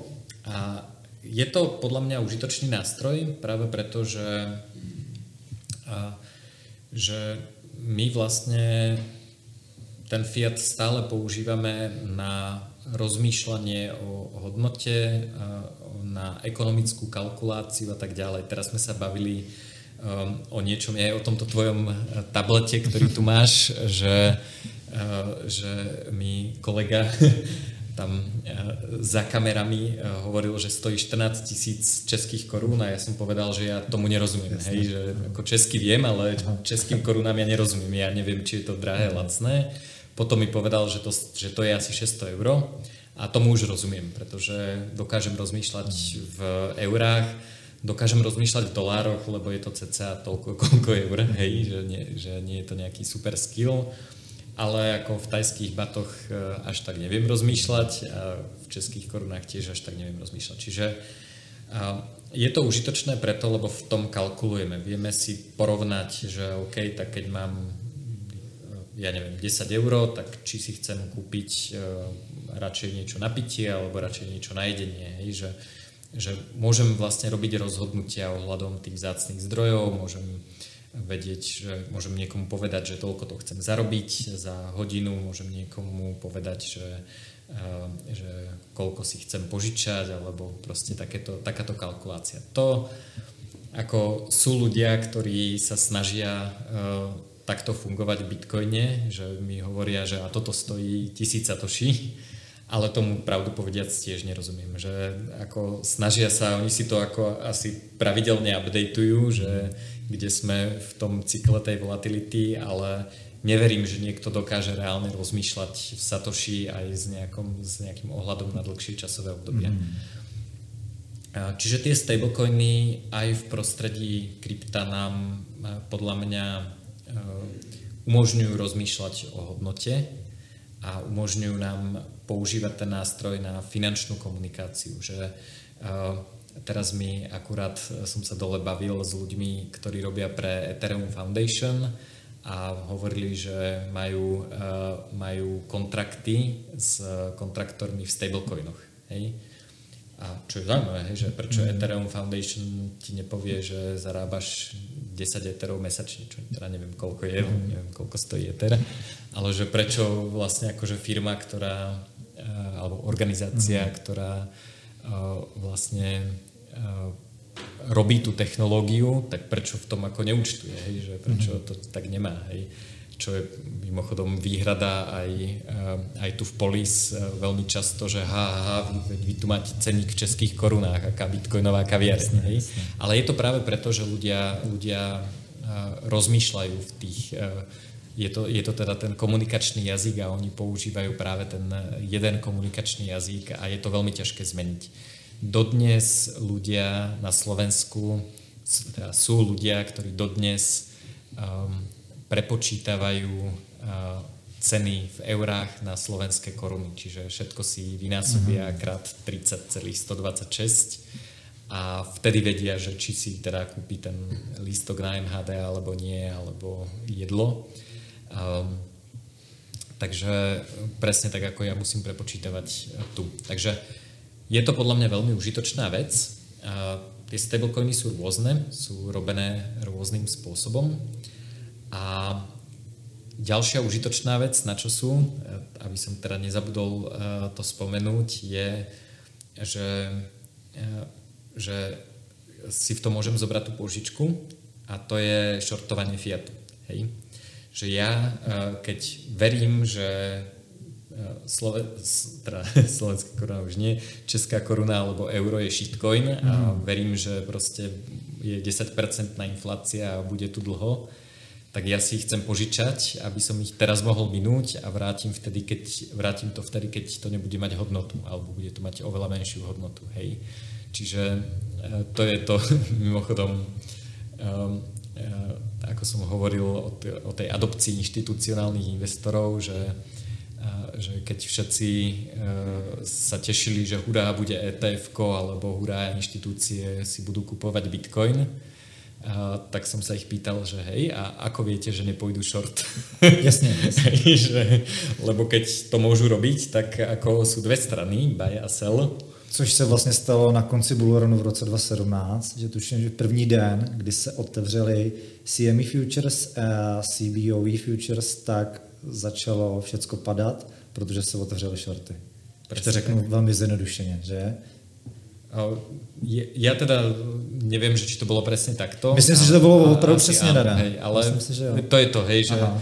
Čiže, ale to isté platí teda aj pri tých stablecoinoch, mm. hej, že vlastne keď je niekto úplne taký, taký akože degen maximalista, že iba, iba Bitcoin a iba Satoshi, mm-hmm. tak vlastne môže byť ešte väčší maximalista, keď si požičiava fiat a verí, že ho teda splatí za menej satoši v budúcnosti alebo za, bude musieť menej mhm. pracovať, menej hmm. produkovať na to. Mimochodem, to mimochodem tohle se děje, nechci říkat velmi často, ale děje se to.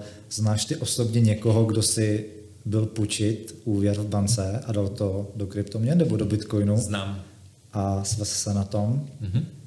Úspěšně? Mm-hmm. Úspěšně. Ano, ano. Tak jich pár znám. Zrovna kamarád mi nedávno říkal, že vlastně si vzal hypotéku, že chtěl stavět něco na zahradě, měl, dělal nějaký uh, přístřešek takový větší pro, pro nějaké rostliny A bylo to v době, kdy vlastně Čína zabanovala těžbu bitcoinu uh-huh. a mhm. bitcoin spadnul na 30 tisíc téměř o polovinu. Uh-huh. No tak, tak nic nepostavil, vzal hypotéku kopl za to bitcoiny. Uh-huh. Říkám, tak ty jsi, do, jako jsi dobrý střelec a svez se na tom a, uh-huh.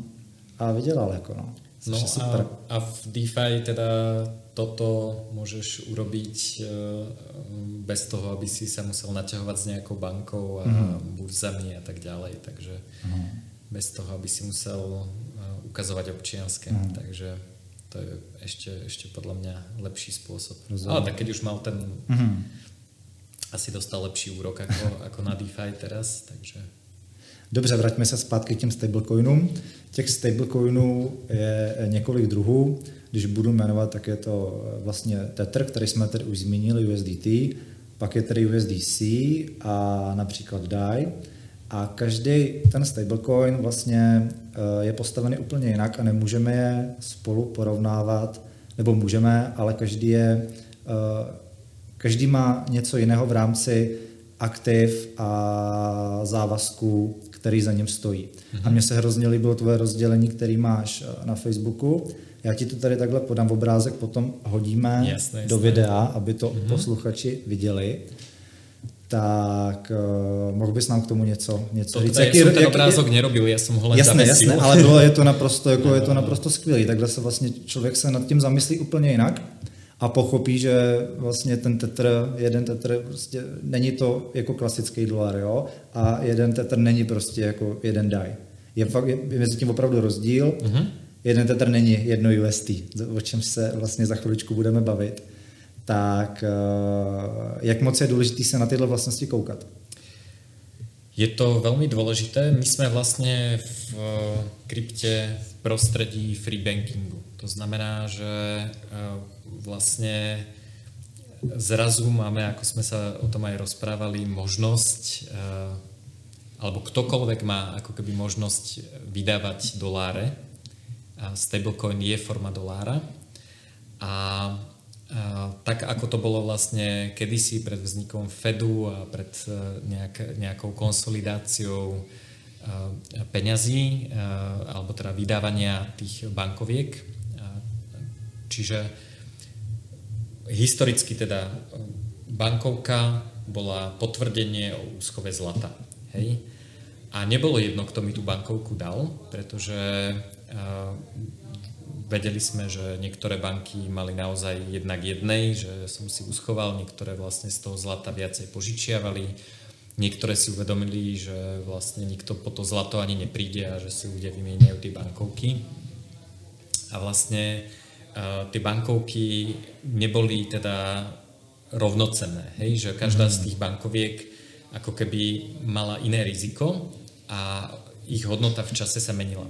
Dokonca, čo je zaujímavé, tak ona sa menila aj e, s ohľadom na miesto. Že keď si, keď si v San Francisku uh, dostal e, bankovku vydanú New Yorkskou bankou, tak niekto reálne musel sadnúť na koňa a ísť e, do New Yorku, vymeniť tú bankovku za to krytie. Čiže oni mali ako keby rôzne, e, rôznu hodnotu aj na základe toho, že kde si s ňou prišiel. Hej? Čiže to boli také knihy, kde si prišiel s tou New Yorkskou bankovkou do banky v San Francisku a oni, OK, tak to je nejaký obrázok, je tam nejaký prezident banky, mm-hmm. nie krajiny, tak oni nalistovali, že či to teda je bankovka, ktorá je naozaj vydaná tou New Yorkskou bankou, aby teda videli, že ako vyzerá.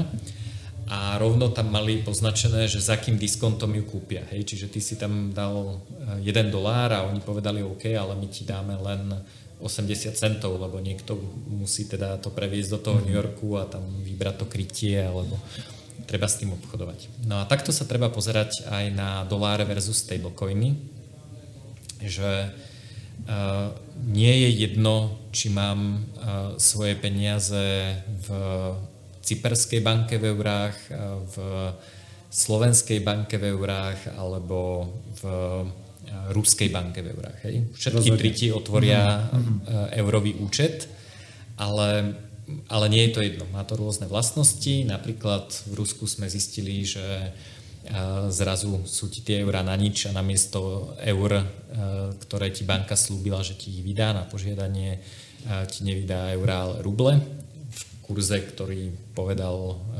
veľký náčelník. Na Cypre si síce mohol mať na účte 200 tisíc eur, ale bolo z toho 100 tisíc eur zrazu, alebo teda 100 plus nejaké úplne drobné. Čiže ani tie eurá, ani tie doláre nie sú rovnaké. Hej? To, mm. preto, preto hovorím, že naozaj tlačíme doláre, lebo vlastne presne toto isté platí, platí aj pri normálnych bankových produktoch. Hej? Že oni majú rôznu peňažnosť. Že, um, uh, typický príklad mám, um, teda typický, modelový, chcel by som mať na účte 100 tisíc eur, ale nemám, ale dajme tomu, že mám. Hej? Má to iné, inú peňažnosť, iné použitie, ako keby som mal v kufríku 100 tisíc v keši. A to aj dobré, aj zlé. Keď mám 100 tisíc v keši, tak si nekúpim auto, lebo máme na Slovensku limit na platby hotovosťou, u vás v Čechách tiež. Hej, čiže ako keby tie, tie papierové peniaze majú pre mňa iné použitie, aj keď je to 100 tisíc eur. A to je tá rezerva, hej, tie papieriky už, už nič ako peňažnejšie ako toto nie je, ale je to pre mňa málo použiteľné. Na druhej strane, keby som potreboval rýchlo poslať tých 100 tisíc eur, ktoré mám v tom kufríku niekomu, ja neviem, do Rakúska, a je nedela 3 hodiny ráno, tak zobrať kufrík a preniesť ich do Viedne je jednoduchšie, ako sa prihlásiť do banky a počkať, kým sa na druhý deň sprocesuje platba. Hej, čiže nevravím teraz, že lepšie, horšie, hej, že tá banka, ako áno, za bankových 100 tisíc eur na slovenskom bankovom účte si viem kúpiť auto, ale napríklad ich neviem rýchlo niekomu dať, alebo sa môže stať, že tá banka skrachuje, alebo si ich chcem zmeniť na to krytie a chcem ísť do, do bankomatu a proste bankomat mi nedá 100 tisíc eur, lebo ich nemá, alebo nemusia ich mať na pobočke a tak ďalej. Čiže čo tým chcem povedať, že všetky eurá sú rôzne, všetky české koruny sú rôzne, závisí od toho, aká banka. Hej, keby som to mal v slovenskej Sberbank, tak eh, tiež to je iné, ako keby som to mal v slovenskej sporiteľni a tak ďalej. A pri tých stablecoinoch oni sa líšia hlavne tým, akým spôsobom je udržiavaný ten PEC a čím sú kryté, ak sú niečím kryté. Tady bychom se dostali vlastně k tomu rozdílu, že jsou uh, stablecoiny uh, buď jsou něčím krytý, anebo jsou algoritmický, mm-hmm. říkám to správně tak jestli bys to mohl porovnat, jak, vlastně fun- jak to funguje? No, algoritmické stablecoiny sú uh, taký uh, paškvil, ktorý sa snaží uh, vlastne um, ako by som to povedal, simulovať to, čo robí centrálna banka a nemôže to podľa mňa dobre fungovať. Uh, taký príklad je napríklad Basis Coin, čo je e, coin, ktorý e, robil zakladateľ Terry e, predtým, ako robil Teru. A to je vlastne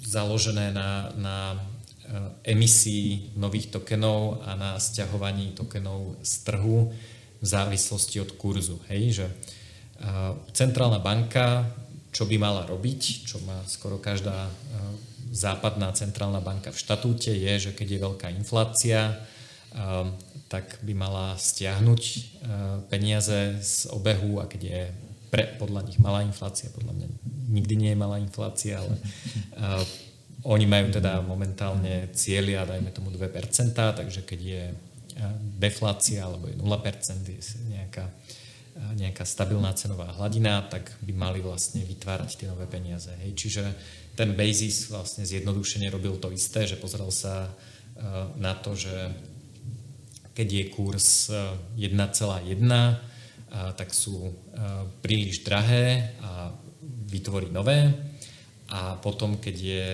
keď je kurz 0,9, tak vlastne motivuje ľudí, aby, aby vlastne spálili, zničili tie tokeny a za to dostanú teda nejaký, nejakú odmenu. Čiže prečo je to podľa mňa nezmysel, je, že dlhodobou veľkou vecou, čo je teda menová zásoba, ovplyvňujú krátkodobú vec, čo je aktuálna cena na spote. Hej, čiže to je proste centrálna banka, má ako veľký gulomet, ktorý používa na to, aby, aby trafila včeličku. Hej. Väčšinou teda zabije veľa vecí okolo a, a na to sa teda až tak nemyslí a oni proste točia tými točitkami a každé otočenie je, je to presne ako, ako keď sa snažíš kormidlovať loď, hej, že ty ako otočíš a teraz tá loď sa veľmi pomaličky začne, začne zatáčať a ty, ty ako a musíš to kormidlo otočiť oveľa skôr naspäť, ako, ako keď sa už dostaneš do toho cieľa. Čiže v tomto sa tie centrálne banky ako stále nejako snažia a nie úplne im to ide. Um, takže to sú rôzne podoby toho algoritmického coinu. Uh, aj Terra mala nejakým spôsobom, alebo teda UST, mala nejakým spôsobom e, krytie, aj keď v tomto prípade to bolo vymyslené zle, ale teda tie kolateralizované koiny e, sú nejakým spôsobom založené na tom, že sú niečím kryté. A to je momentálne väčšina stablecoinov je nejakým spôsobom krytá. Tether je, ako sme sa bavili, krytý e, vlastne tým commercial paper, to znamená v dolároch denominovaných rôznych dlhopisoch, priamo v dolároch možno a tak ďalej. USDC je, e, ako vidíte na obrázku, asety sú e, debt securities a T-bills, čiže sú to tiež nejaké, nejaké dlhopisy a, a tak niečo, čo, čo ako sa považuje za, za, stabilné. Uh, MakerDAO a DAI uh, má uh, vlastne krytie do veľkej miery eh, eh, kryptom eh, zabezpečenými pôžičkami. Čiže to je ako keby, tam je to krytie v nejakej vyššej hodnote a počíta sa s tým, že sa stihne predať skôr ako padne. Čiže tam napríklad najväčší problém pri DAI by bol nejaký brutálny flash crash nejakého Etheru mm. alebo Bitcoinu, že by to proste padlo na desatinu okamžite, tak sa to nestihne mhm. vlastne zlikvidovať. Um, pri tej tere, ak sa teda, alebo ešte poďme sa pozrieť na tom, že, že ako je to v bankách, tak banka je veľmi často uh, uh, krytá uh, tým, že, že má nejaký cash, je to na tej pokladni alebo v nejakých trezoroch majú nejakú hotovosť.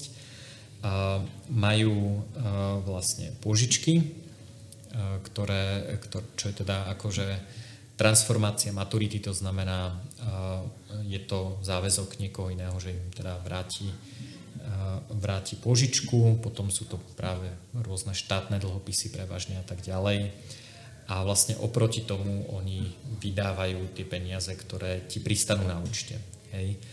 Čiže to je zaujímavé, že že vlastne banka e, ti ako vytvorí ilúziu, že ty máš nejaké eurá, ale to nie je, že oni by mali tie bankovky v trezore odložené, oni ich dávno niekomu požičali a väčšinu z nich teda uh, naozaj vytvorili ako keby z ničoho a je to, je to teda pohľadávka banky voči tebe, že ti slúbi, že ti to vyplatí, ale ona to nemá, aj tú rezervu reálne. No a uh, FED funguje tiež trošku inak, tam sú teda hlavne teda štátne e, dlhopisy a rôzne, rôzne nejaké ich schémy, ale oni napríklad majú aj e, zlato, čiže centrálne banky môžu mať takéto nejaké krytie. A, e, čiže nie, ako, ako, ak sa pozriete na ten obrázok, tak ono to ako nie je až tak rôzne medzi tými stablecoinami a bankami, preto vravím, že že stablecoiny vydávajú naozaj doláre. No a tá Terra... Uh... Pojďme se o tom, my už jsme to tady několikrát nakousli, co se vlastně stalo s tou Terou a celkově s tím investičkem. Uh, hodně se mluví o tom, že šlo o cílený útok kdy vlastně Terra měla uh, ten stablecoin krytý bitcoinem. Oni měli dokupy, tuším, asi 80 tisíc bitcoinů. Mm-hmm.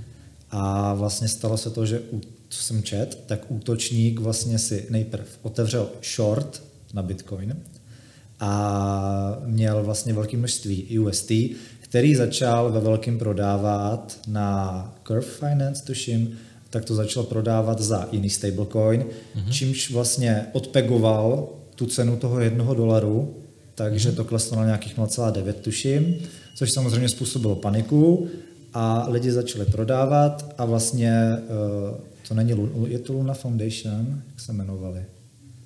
Ty, co to ne... Jo, je to Luna Foundation? Asi, asi ano. Tak uh, vlastně začali prodávat uh, ty bitcoiny aby vlastně zachránili ten pek, no tím pádem útočník vydělával na shortu. Mm-hmm. A jak, začal, jak vlastně naházel ty bitcoiny na trh, tak cena začala padat a celý se to prostě zacyklilo a už to byl efekt sněhový koule a jelo to a všechno to padalo, až to došlo do bodu, kdy prostě Luna z nějakých 100 dolarů, 100 něco, tak spadla na nějakých, to nebyl ani centy, to bylo 0,450 úplně, že... Mm-hmm a UST to šlo, to šlo ja to, ja to možno trošku zjednoduším. No určite, podľa určite. Mňa, podľa mňa ako ten Bitcoin a to, že ako prebiehal ten útok nie je až také dôležité na to pochopenie, že čo sa stalo. A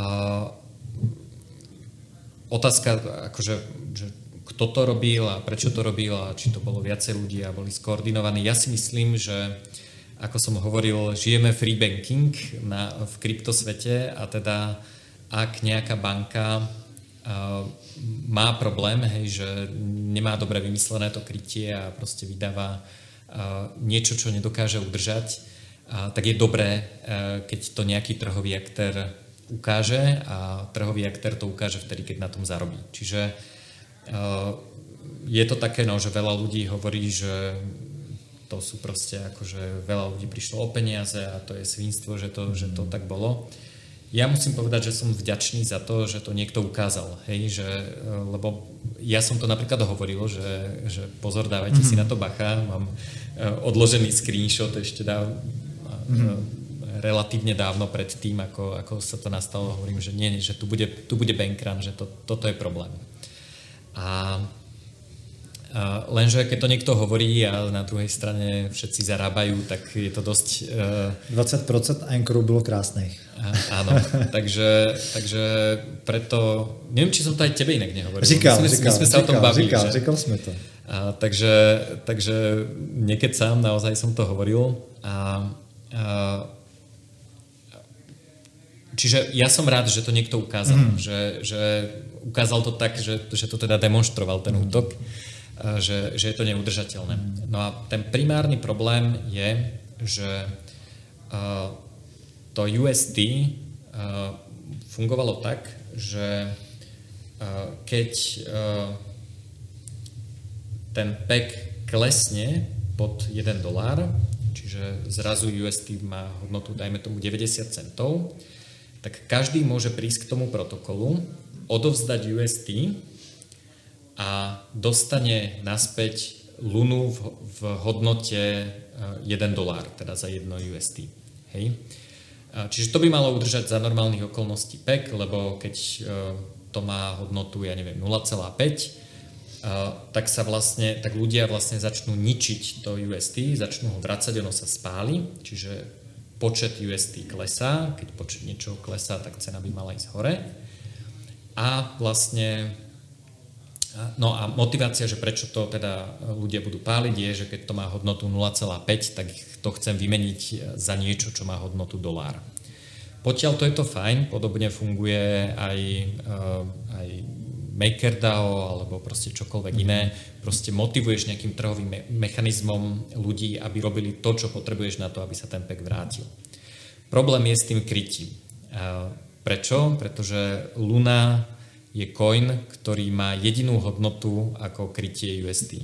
Na nič iné ten coin nie je, nemôžeš s ním um, ako nemôžeš uh, ho uh, používať ako bitcoin, proste akože nikto nemá mhm. očakávanie, že toto je nejaké uh, dlhodobé úložisko hodnoty, akože...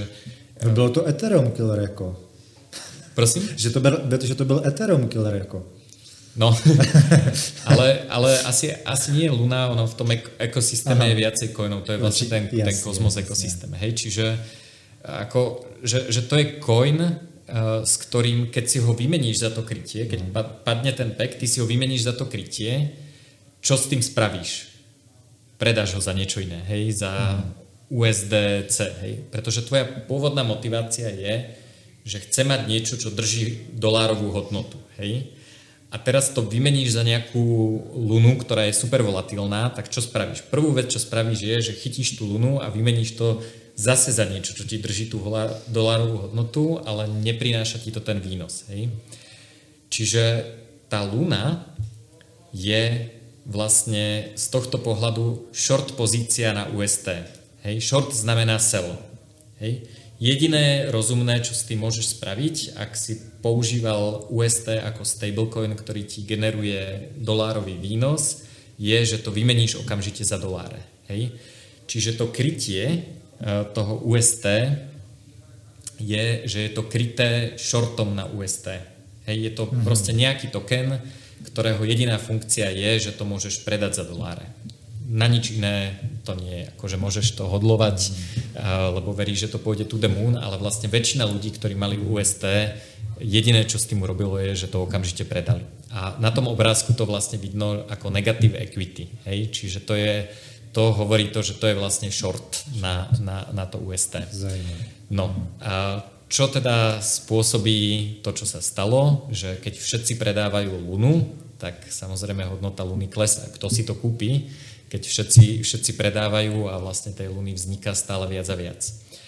A keďže tej equity je nekonečno, že ten protokol ju vlastne dotlačí, aby, aby vedela, eh, aby vlastne vedela splatiť eh, to, to, eh, to UST, tak hodnota klesá a čím viac hodnota klesá, tým viac luny treba vytlačiť na to, aby si pokryl pohľadávku na jedno UST.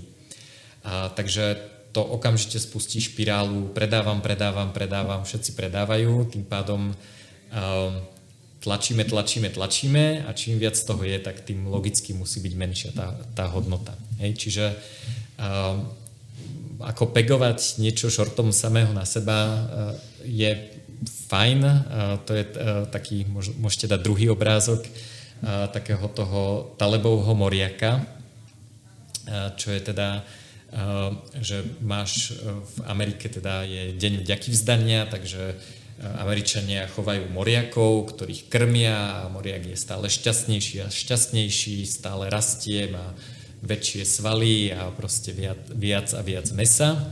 A z pohľadu toho moriaka vlastne všetko super, proste ide to the moon, vlastne rastie a jeho spokojnosť životná a, a všetko je super až kým nepríde teda ten deň vďaky vzdania, kedy sa ten moriak premení na uh, uh, Thanksgiving dinner, teda večeru na deň vďaky vzdania a vtedy tá, to jeho šťastie prudko klesne. A veľmi veľa vecí na krypte, vrátane teda Luny, je takáto, tá, tak, tak, má takúto podobu, že všetko je super, všetci sú šťastní, proste Luna rastie na, neviem koľko si vrával, 100 dolárov. 100 dolárov Čiže ako všetci si myslia, že zarábajú UST, všetký Manchor protokol vypláca 19% a potom príde jeden moment, kedy to proste všetko naraz krešne. Hej? Čiže to, to isté sme videli pri ICO v 2017-18. Všetci si mysleli, že zarábajú, až jedného dňa teda to všetko padlo naraz. Čiže Talebov moriak je bohužiaľ smutný príbeh. No a, a pri napríklad pri DAI to nie je. Hej, že DAI, keď je naozaj krytý kryptom vo vyššej hodnote, tak ako aj keby hodnota padala to, toho, toho DAI, tak ako ľudia chcú vlastne viac a viac bitcoinov. Hej, že, že ako ty, keby si teraz mal možnosť, že túto nejaký protokol predáva bitcoin s 10% zľavou proti trhovej cene, tak prikúpiš, jasné, hej, lebo chceš bitcoiny, ale chceš lúnu. Takže toto, to, to je môj pohľad. Ako Kaž... už to, že, že to boli nejakí aktori a nejako to proste nejako sa k tomu dospelo a že to vlastne vyvolali tú paniku a, spôsobili ten bankrun, to mi príde ako menej zaujímavé ako, mm. ako to, že to niekto videl. Hej? Že zaujímavé je akurát, že na to museli fakt zohnať veľa kešu, aby to dostali až do takéhoto stavu. Každopádně Luna nám ukázala, že nic není too big to fail a neplatí to jenom v kryptoměnách, ale platí to všeobecně. Stejně jako v minulosti padnul Enron, což byla společnost, energetická společnost, která zrozkotala vlastně jenom na to, že uh, fejkovala účetnictví mm-hmm. a najednou prostě všecko to šlo, všecko to šlo do kopru. Ta... Britská Libra uh, celkom tiež so Sorošem. So, so Sorošem sa snažila držať pek a Soroš povedal, že nie, nie, nie. ne. nedokážete udržať pek a to je, to, to je veľmi podobné. Je to veľmi podobné, sú to fakt opravdu halúze. Ďalšia, možno niečo, čo uh, veľa ľudí nevie, ale vlastne je to jedna z najlepšie zdokumentovaných reálnych konšpirácií vo svete a to je demonetizácia striebra. To je, to je ďalší príklad, kedy niekto proste pretlačil to, že striebro zrazu neboli peniaze, tým pádom niekde klesla hodnota a oni to vyarbitrovali a predali to niekde, kde to stále boli peniaze. Takže to je tiež podobný príklad toho, že takéto veci sa dajú mhm. robiť. Zůstaňme ještě na chviličku u těch stablecoinů. Hodně se řeší Tether FAT, což je vlastně v minulosti eh, Čína zabanovala Bitcoin vždycky tak pětkrát do roka. Jo? A když to nebyla Čína, tak přišel, přišli vlastně uh,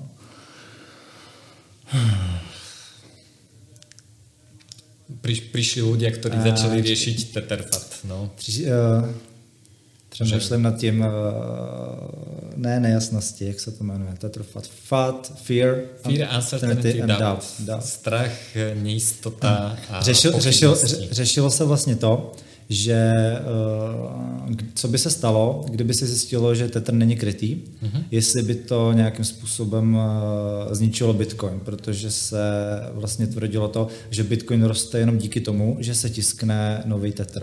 Uh-huh. Je to tak, nebo není? Nebo to tak není? No, ako som hovoril, stablecoiny sú dolárová inflácia a teda predpokladám, že veľká časť tých e, vytvorených stablecoinov natečie do bitcoinu. Ona teda nenatečie do bitcoinu, e, ale zvyšuje to spotovú hodnotu. E, tie tetery sú vždy na niekoho účte. Hej, oni, teter nemôže pretiecť do bitcoinu. Proste niekto, kto predáva bitcoin za teter, si dostane ten teter na účet. Hej, čiže ono to nie je reálne, takže by niečo pretekalo do bitcoinu, ale proste sa vymieňa bitcoin za tether a niekto nakupuje tether a niekto predáva, a predáva tether a kupuje si bitcoin. A, takže myslím si, že je to niečo, čo má určite vplyv na cenu, ale nie je to jediný spôsob, ako si kupovať bitcoin s e, nízkymi kapitálovými nákladmi. Hovoril som, že e, vlastne e, deriváty, futures, majú 10 krát vyšší trading volume, teda zobchodovaný objem ako spot. Hej, a do toho spotu rátame aj bitcoin za tether. A vlastne keď niekto chce nakupovať bitcoiny, tak je to ešte kapitálovo jednoduchšie, teda ak netlačíš ten tether priamo, uh, robiť cez futures, ako, ako si vlastne kúpiť za celú sumu uh, ten tether. Čiže uh, nemyslím si, že je to ako, že, že Bitcoin má hodnotu len vďaka tomu, že tam je ako veľa iných spôsobov, ako nastúpiť do Bitcoinu alebo teda participovať na tom na tom upside Bitcoinu, ktoré sú jednoduchšie ako Tether samotný. Ja osobne si myslím, že to krytie môže zlyhať. Ono sú to naozaj dlhopisy a proste dlhopis má hodnotu vtedy, keď ti ho niekto splatí a keď ti ho nesplatia, tak ako to krytie môže ísť do kytek. Otázka je, že či to pokryjú úroky, lebo to samozrejme asi nepožičiavajú zadarmo. Mm. Že ak tam majú úrok 3%, tak 3% úverov môžu zlyhať a sú na nule. A, čiže to neviem povedať samozrejme. A ja mám iný teterfat. Môj teterfat je, že ja si myslím, že tým, že je to e, centralizovaná entita, ktorá to vydáva, ktorá má účty v bankách, funguje v tom tradičnom finančnom systéme, kupuje tie dlhopisy a, a, ako, ako požičiava, a, požičiava vlastne doláre, a, tak podľa mňa najväčšie riziko nie je to, že alebo najväčšie, ťažko sa to porovnáva, ako nevieme, že čo sa stane, hej, že či príde uh, búrka alebo požiar, to je, to je ťažko povedať, ale ale myslím si, že, e, že veľmi rizikové je skôr to, že si nejaká, nejaký americký štátny úrad povie, že títo páni a dámy tlačia doláre, nemajú na to pečiatku nikde, nielen v USA, ale teda ani, ani v žiadnej inej krajine. Jak jsem říkal, tohle je právě podle mě to, co ty regulátory trápí nejvíc. Presne tak.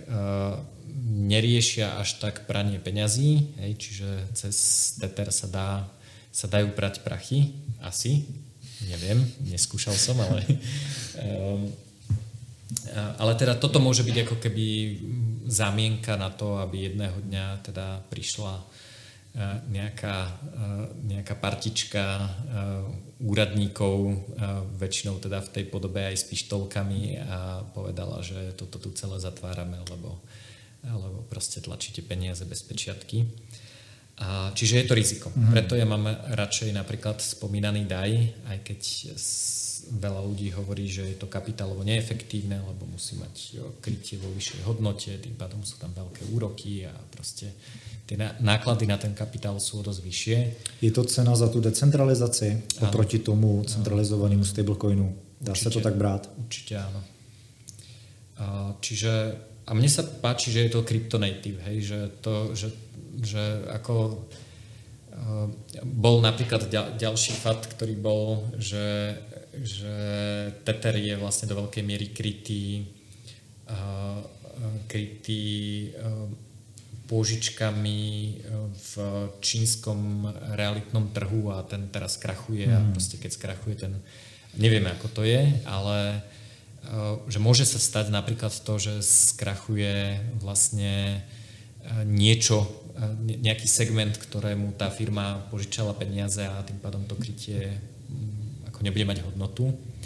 A čo teda si myslím, že je menej pravdepodobné pri tom super overkolateralizovanom DAI, ktorý je krytý kryptomenami. A, ale neviem, stať sa môže všeličo. Hmm čas ukáže. Ale, ale je to teda, že podľa mňa eh, na stablecoinoch je najväčšie regulatórne riziko uh-huh. a obzvlášť, keď je to teda takáto entita, ktorá má bankové účty, uh-huh. ičo v úvodzovkách, alebo niekde sídli a ako niekto môže ísť do basy.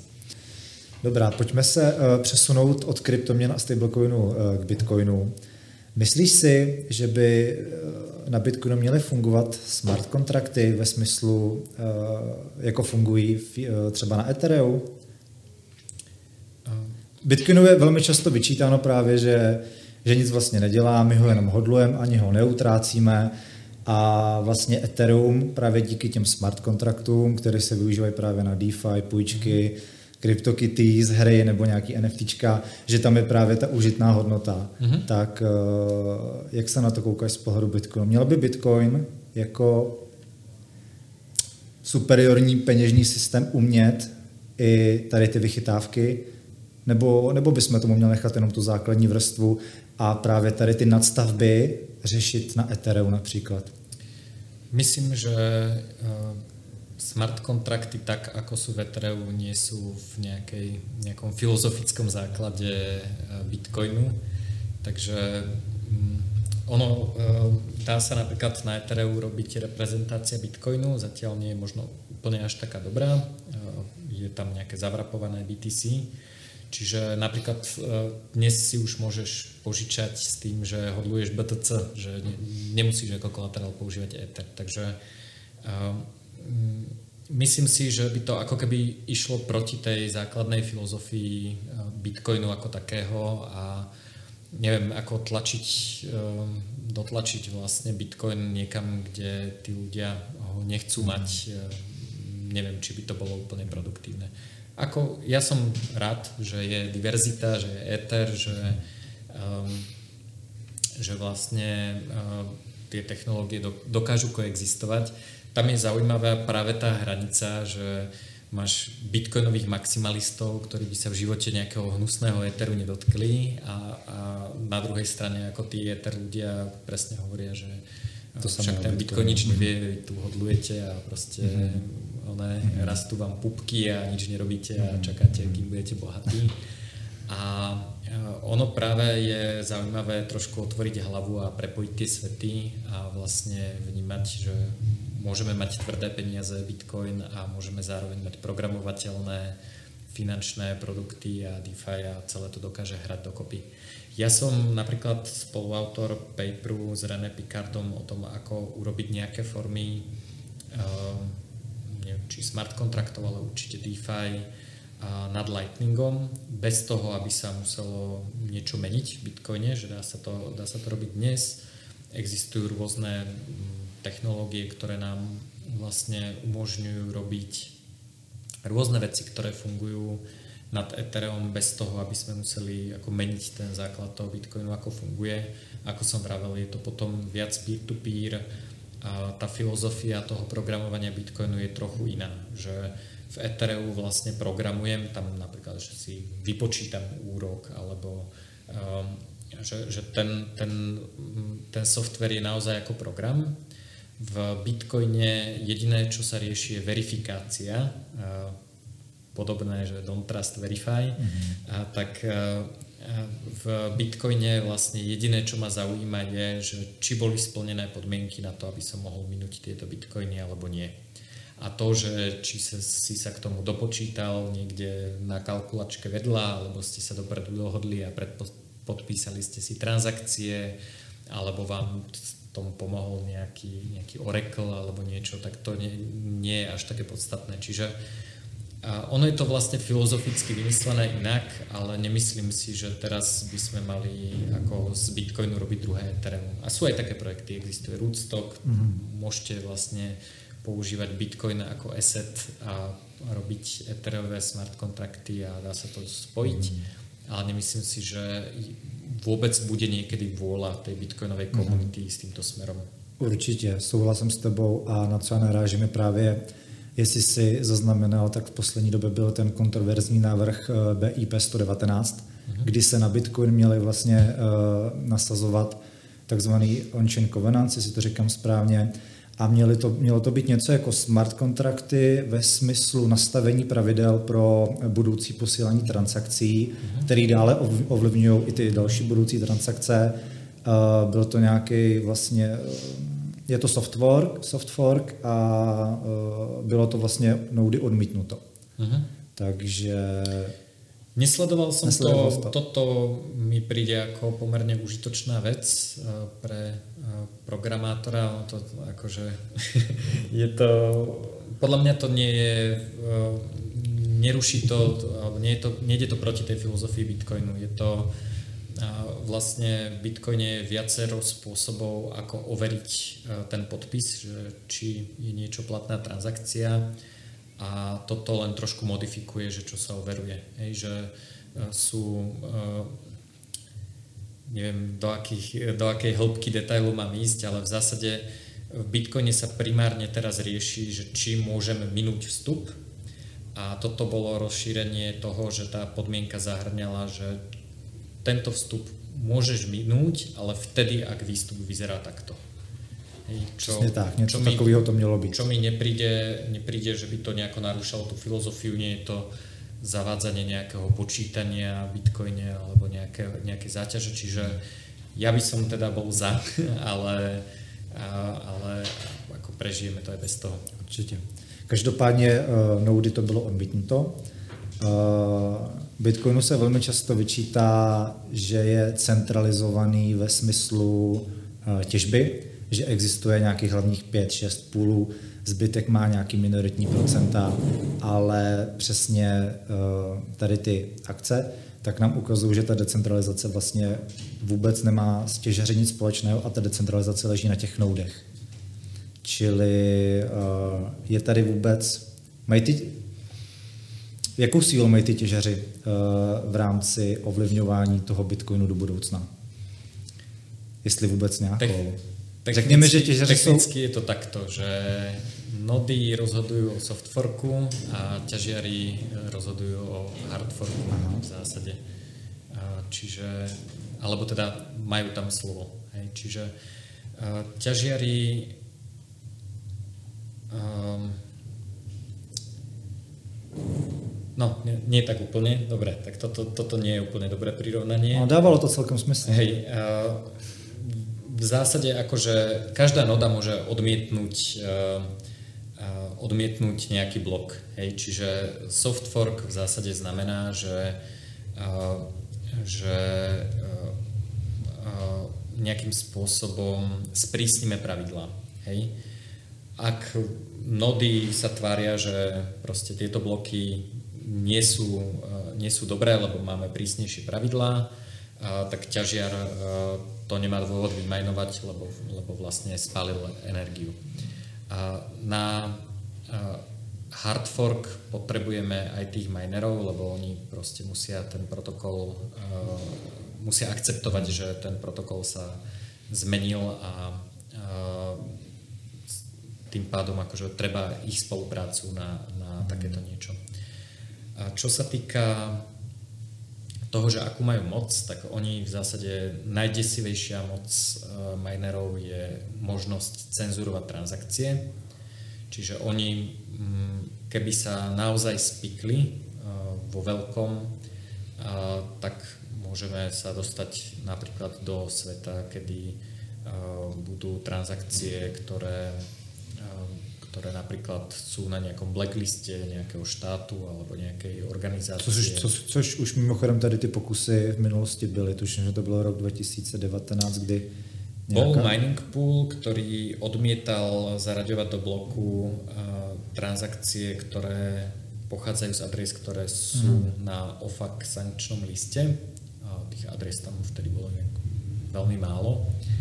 A bolo to podľa mňa skôr také nešťastné PR z ich strany, že si tak skôr strelili do nohy, ale tak e, ako zákazník je e, každá noda, čiže tam e, ako neprišli o zákazníkov, ale, ale neurobili si úplne dobré meno. A, ale oni necenzurovali celkovo tie transakcie, pretože prvý ďalší miner to vymajnoval. Čiže oni vlastne to, čo chceli je, aby za nimi neprišiel americký regulátor a nepovedal, že vy tu periete prachy, a tak to môžu povedať, že ako my sme tú transakciu nezaradili, túto čínsky púl, mm. chodte za prezidentom ksi a ako bavte sa s ním, že my, my s touto transakciou nič nemáme, to ako vymajnoval kolega, takže bavte sa s ním. A, ale teda nemalo to reálny efekt, že by, to, že by tomu zabránili. A drsnejšie by to bolo vtedy, keby ten púl odmietol naviazať na akúkoľvek uh, históriu blokov, kde sa tá transakcia nachádza. To by bola cenzúra. A ak by mali takéto púly nad polovičnú väčšinu, tak by reálne mohli že dlhodobo scenzurovať transakciu, že by ako nikdy sa nestala um, uh, súčasťou transakčnej histórie a vtedy by vlastne tie púly, ktoré, alebo tí minery, ktorí necenzurujú, paradoxne pálili elektrínu. Hej, že oni by vlastne spravili. Tam sa jedná ale o tú jednu konkrétní transakci, ne? No, predstav si, že ja som na blackliste, spravím transakciu. A teraz nadpolovičná väčšina minerov povie, že nielen, že ju nezaradia, ale ak ju nejaký iný miner zaradí, a tak ten blok odignorujem, ako keby neexistoval. A celý svoj hashrate vlastne smerujem len tej histórii, kde tá transakcia neexistuje. Vtedy vlastne všetci tí dobrí minery z tohto pohľadu, teda tí, ktorí necenzurujú, mm-hmm. to, čo je dobré, je, závisí od toho, koho sa pýtaš, ale teda tí, ktorí necenzurujú, by vlastne zbytočne pálili energiu, pretože ich bloky by tá majorita zahadzovala a nikdy by sa... Pretože obsahujú tú, Presne tak. tú cenzurovanou transakciu vlastne. Čiže toto je podľa mňa najväčšie riziko, že minery spravia nejaký kartel a rozhodnú sa, že...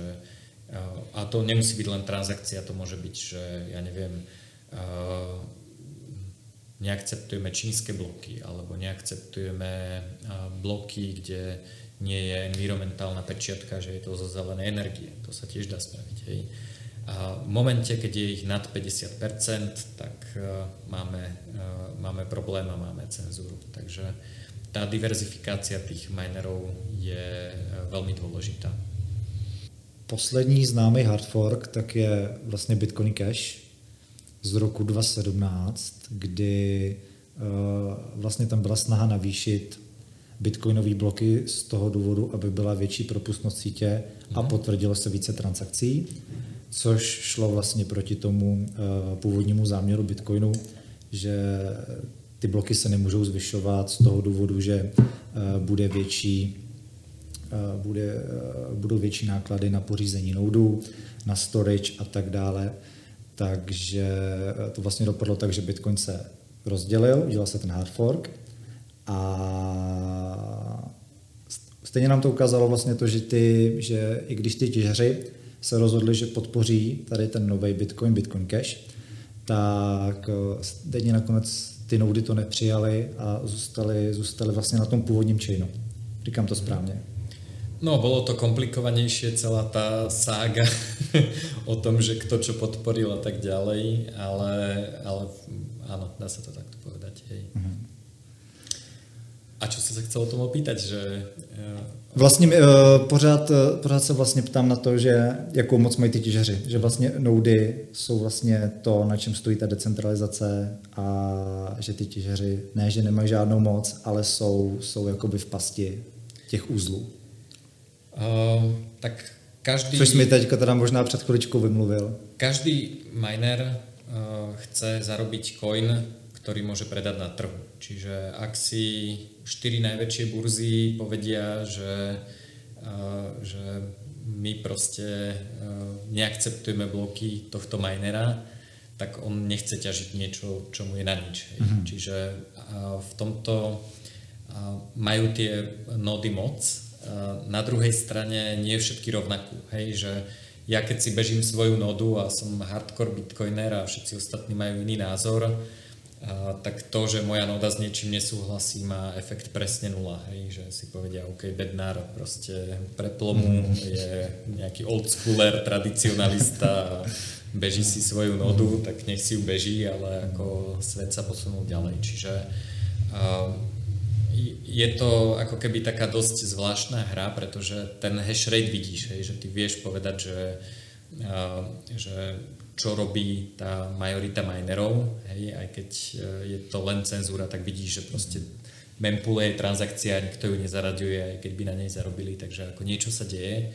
A pri tých nodách je to také, že dosť musíš ako odhadovať, že čo sa stane. A oni tie nody robili signalizáciu, že čo preferujú, ale nie všetky nody sú rovnaké. Ja si môžem spustiť 100 e, nód na Amazon Web Services a, e, proste aj tak e, je podstatné teda, že čo si myslia tie ekonomické nody, teda tie, ktoré naozaj ako tam držia tú hodnotu a obchodujú a tak ďalej. Mm. Čiže um, s tou mocou tých nód je to také dosť diskutabilné, aha, že, aha. že na koho názore naozaj záleží. Hej.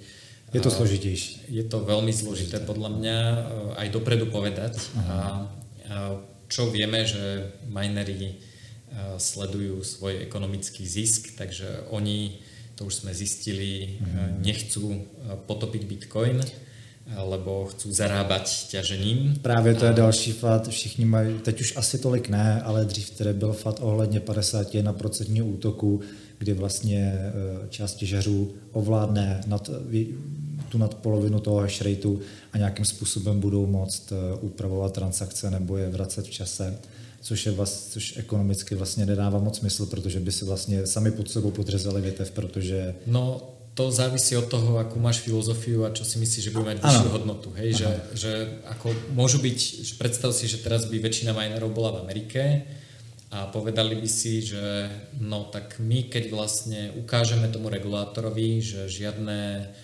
blacklistované transakcie nevymajnujeme, lebo máme majoritu, tak v tom momente teda uh, Security Exchange Commission schváli ETF a všetky mm. inštitúcie to budú mať radi a možno si to aj Fed kúpi do balance sheetu, hej. Že môžeš mať takúto filozofiu mm. a vtedy si povieš, že OK, ideme cenzurovať, lebo to zvýši hodnotu, lebo mi je jedno, že či si proste Honza Ďuro kúpia nejaké bitcoiny, ale keď si to kúpi proste Warren Buffett, ktorý ako uverí, že Teraz je to teda ten pravý coin, lebo sa cez to neperú peniaze a ešte to bude aj zelené. A, tak ako môžu cenzurovať a hardcore bitcoiner a, ako ja ti povie, že fuj, že ja nechcem coin, ktorý je cenzurovaný, ako preto som odišiel z toho tradičného finančného systému, lebo proste ma takéto veci štvú a oni to môžu vidieť inak a a ja neviem, či budú mať pravdu. Hej. Možno, možno ako získajú nejakú, eh, nejakú ekonomickú eh, silu aj pre myšlienku takéhoto čistého, voňavého bitcoinu, ktorý je zelený a neperú sa cez neho prachy. A, a možno im to vyjde. Ja neviem. Vidíme. Eh, je ta centralizace těžby závislá na geopoliticky, vlastně na tom, kde se ty těžaři nachází, protože já, pokud budu mít třeba nějaký těžební půl tady v Česku, tak se můžu připojit vlastně k čínskému půlu, když to řeknu takhle. Mm-hmm. Takže tam vlastně uh, hodnotit, jak je rozprostřená těžba po světě, je to irrelevantní vlastně, že to nesouvisí s tím, jak moc je to rozdělený ve státech, ale závis, závisí to na tom, kdo kam se připojí a na základě toho by pak ten 51% útok mohl vzniknout. Takže je úplně jedno, že Americe je třeba 20%, ale klidně to může vzniknout tam. Je to geopoliticky nezávislé. Je to tak? Myslím si, že áno. Na toto bude lepšie, keď si zavoláš niekoho zo Slashpoolu. Oni napríklad robia protokol, eh, pomocou ktorého eh, eh, vlastne tí ťažiari samotní navrhujú aj celý ten blok. Čiže nie len, že sa v tom, v tom púle, hej, čiže tam bude ako keby diverzifikácia aj toho, ako ten blok vyzerá, že si to budú môcť tí, tí minery vlastne sami určovať a nezávisieť na, na púle, čiže myslím, myslím, že zo slash poolu niekto oni ako nad týmto fakt rozmýšľajú a, mm-hmm. a keď si zavoláš niekoho, tak ti asi povie uh, nie, ja nie som až taký dobrý v tej geopolitike a tak ďalej. Třeba som dotáhnu niekde Kristiána. Áno. Uvidíme. Jaký máš rozdíl, jaký máš názor na rozdíl mezi proof of work a proof of stake? Což je nekonečná debata mezi námi, přesně bitcoinery a Ethereum maximalisty, že proof of stake je přesně, jak říkáš, environmentální a, a tak dále. A my zase vlastně tvrdíme názor, že uh, proof of work je prostě esencí té decentralizace bez toho, bez toho uh, lidského vlastně, bez té lidské akce. Není, ne, nevyžaduje to ten lidský Politiku. vstup, přesně. Není tam ten point of failure prostě. Mm-hmm. No, hlavná výhoda Proof of Work je, že akýkoľvek útok, ktorý na Proof of Work robíš, musíš udržiavať blok za blokom. Že nevieš sa ako keby dostať do situácie, že niek- niekto niečo urobí a zrazu má do nekonečná moc nad tou sieťou. Hej, pri proof of stake, keď proste raz získaš nadpolovičnú väčšinu stejku, tak ju máš proste. Hej, že už ako nemusíš nič robiť, proste chilloutuješ a robíš si to, čo by mohol robiť každý miner. Hej. Tiež a nikto to nezmení. A nikto to nezmení. Môžu spraviť fork, môžu povedať, uh-huh. že tvoje coiny sú neplatné a proste ísť inou cestou. Uh-huh ale pri Proof of Work vieš, že toľko to stojí viac ako 50% hash rate. Inak neviem, prečo sa to volá 51%, lebo aj 50,5 je už zlé, aj 50,2 je zlé, čiže je to viac ako polovica.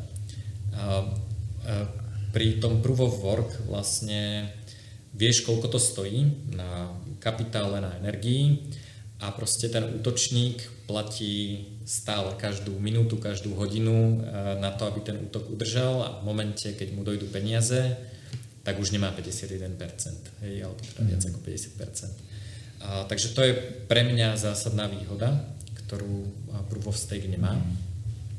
A druhá je a, taká objektívna, a, že a, ten dôkaz tej histórie sa nedá vlastne sfalšovať. Je to naozaj proste niekto musel spáliť tú energiu.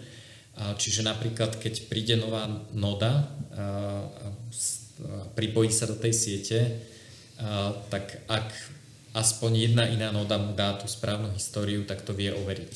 Hej? Kdežto pri, tej, pri tom proof of stake tam už je nejaký checkpointing, že proste niekto musel napísať nejaký hash bloku, ktorý je správny a vlastne nie je možné úplne jednoducho overiť, že ktorá tá história je správna a bez toho, aby si povedal, že OK, tak e, vlastne to prvotné rozdelenie tých coinov bolo takéto. Hej, že, že ty môžeš Bitcoin bootstrapnúť e, od prvého Genesis bloku, vieš povedať, že toto je tá správna história. Takže to sa, to sa mi páči. A na druhú stranu ten proof of stake ako ľudia to používajú, nejak to funguje. Keď má niekto zelené srdiečko a strašne mu to vadí, tak je celkom fajn, že si môže niečo vybrať a mm. ako môžeš mu povedať, že ja im teda poviem, že Lightning je tiež zelený, takže, takže vlastne to je ako, ako lepšia možnosť pre nich, ale ako sú ľudia typickí umelci, hej, že umelca, keď mu povieš, že a to, to platí aj pre Ethereum, lebo Ethereum mm-hmm. je stále proof of work, keď toto nahrávame, tak oni povedali, že NFT proste nie, že to zabíja planétu. OK, tak máte iné možnosti, ako sme, žijeme v slobodnom svete, každý sa môže rozhodnúť a ja si myslím, že ten proof of work je pre nás v pohode, takže nemám s ním problém. Jak se díváš na anonymitu Bitcoinu a jeho zaměnitelnost? Je tam problém? Robím smyslu... si srandu, že Bitcoin je prvé NFT na svete, pretože uh, nie, nie je Bitcoin ako Bitcoin, bohužiaľ je to tak. Robil som anketu eh, na Twitteri, že za koľko by ste boli ochotní vymeniť uh, Bitcoin z toho sankčného listu, za koľko Bitcoinov. A ak by ste mali pokryté všetky náklady, že tá zmena by bola bezpečná, váš čas venovaný tomu, že to vymeníte, je zaplatený. A, a veľmi málo ľudí povedalo, že za jeden bitcoin, že proste je iný ten bitcoin z toho sankčného zoznamu. A ako bitcoinery to tak nejak akože odmávajú, že a, to proste nie je moja noda, si myslí, že to je bitcoin. Mm ale eh, ľudia s tým majú reálne problém. Hej. Náš eh, spoločný kamarát eh, mal momentálne problém, že mu niekto zmrazil účet kvôli 100 dolárovej platbe v bitcoine, lebo bola z nejakej divnej adresy a akože na tom účte mal o dva rády viac peňazí. A celé... Kde tady, tady u nás v Česku nebo na Slovensku? Nie, nie, nie, zahraničná Aha. služba. Ale Eh, čiže ako je to problém, ľudia sa s tým stretávajú, ako dá sa to riešiť tým, že to vložíš do Lightningu, alebo to proste nejako vymixuješ, alebo niečo. Ale už len to, že sa o tom bavíme, tak eh, zjavne teda vidíme, že, problém že, to, že to má nejaký problém. Mm-hmm. A, a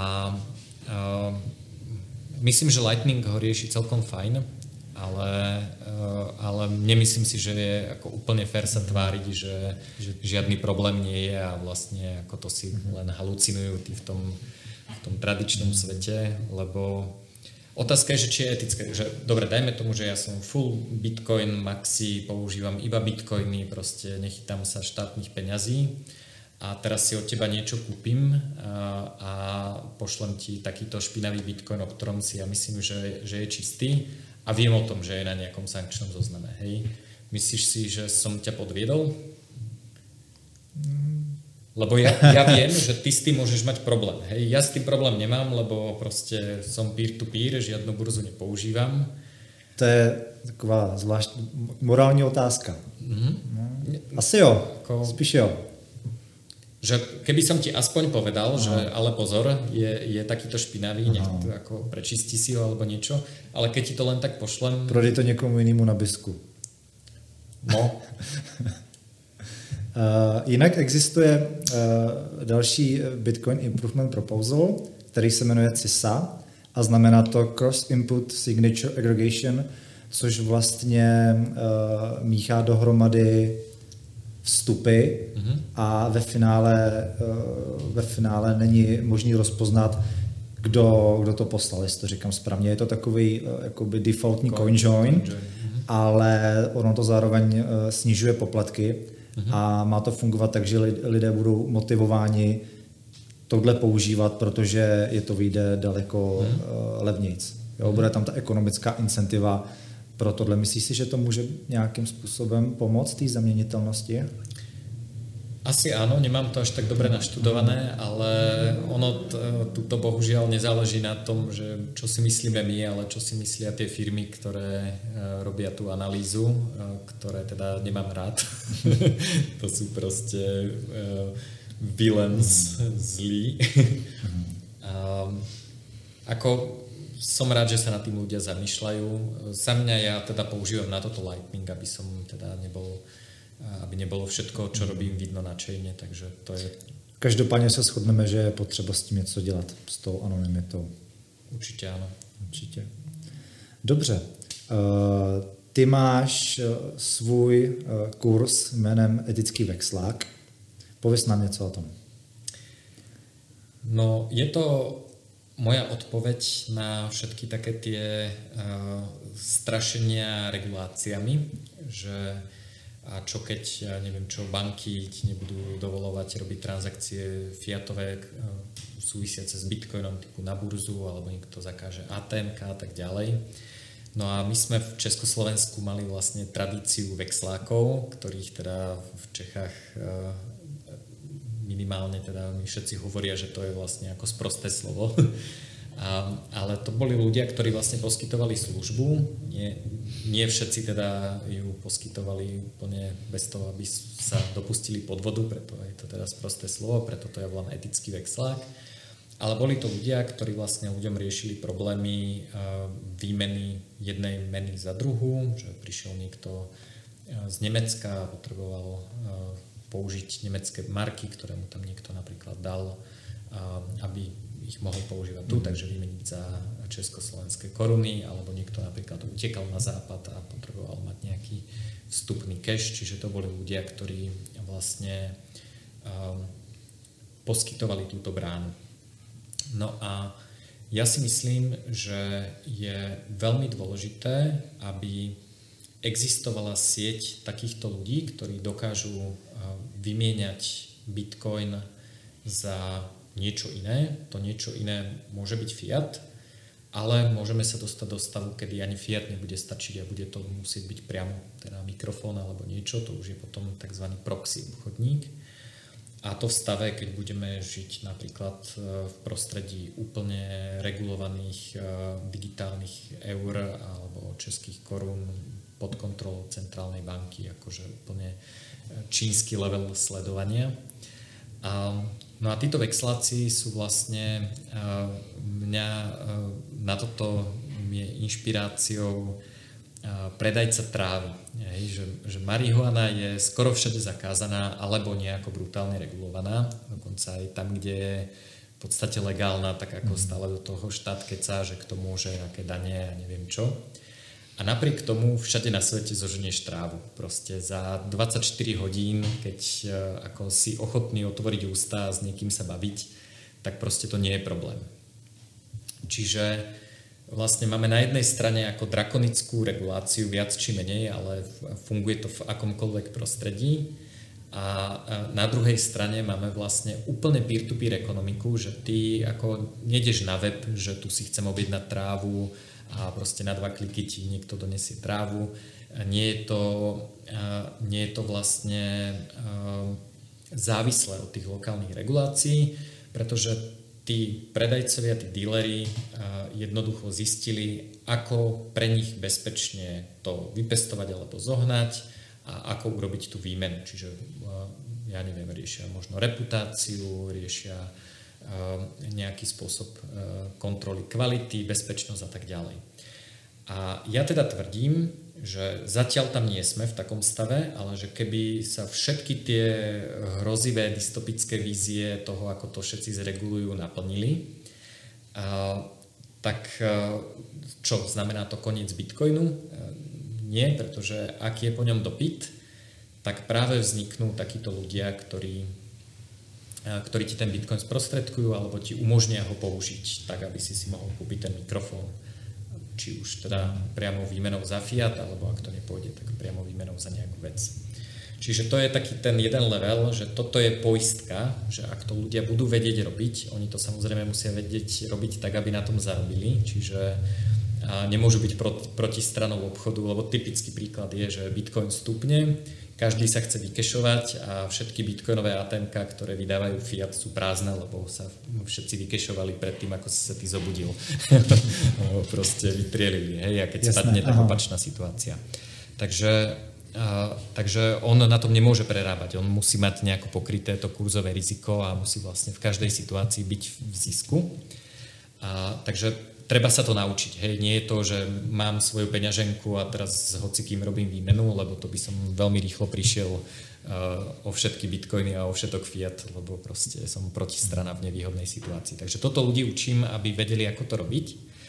A na druhej strane mi príde, že je to aj v dnešnej situácii niečo, čo tie kryptomeny sprístupňuje, lebo je to človek. Hej, že keď za tebou alebo za tým vexlákom niekto príde a povie, že chcem si kúpiť e, Lunu, tak ty mu povieš, že neblbni, hej, že e, ako predám ti, čo chceš, ale ako tu je proste dvojminútový disclaimer, že je to zlý nápad, hej, alebo niekto uh, uh, tam príde, že chcem si kúpiť uh, za 4000 eur bitcoiny a tu je moja papierová peňaženka z Polis, tak mu povie, že nie, že ako tu je hardverová peňaženka a proste takto si to nastav a tak. Čiže ten ľudský kontakt je vlastne to, čo pomáha tej adopcii. Čiže ľudský kontakt uh, je to široká sieť. Hej? Tak ako trávu zoženieš, neviem, čo je ekvivalent veľkého krtíša uh, v Čechách, tá nejaká proste nejaké maličké mestečko, nejaká dedinka, ty si z nejakej, z nejakej dediny, Aha. ale nehovor odkiaľ, lebo privacy, ale tak ne, z nejakej, čiže proste v nejakej malej dedine nebudeš mať bitcoinové ATM, lebo stojí, neviem, 10 tisíc eur a nechceš, akože ne, nikdy by sa nevrátilo, ale niekto, kto sa živí, ale nemusí sa ani živiť, proste vyrába si tým, že občas vexluje, tak môže vlastne tým lokálnym ľuďom sprístupniť ten bitcoin a vlastne vyriešiť im tú potrebu kúpy alebo predaja. Čiže uh, druhá vec je teda uh, to, že, že je to teda geograficky hmm. rozdistribuované. Mm. Tretia vec je, že je to podľa mňa pekný spôsob, ako si bitcoinery môžu privyrobiť a ako vlastne um, môžu pomôcť tej adopcii toho, čo, toho, čo majú radi.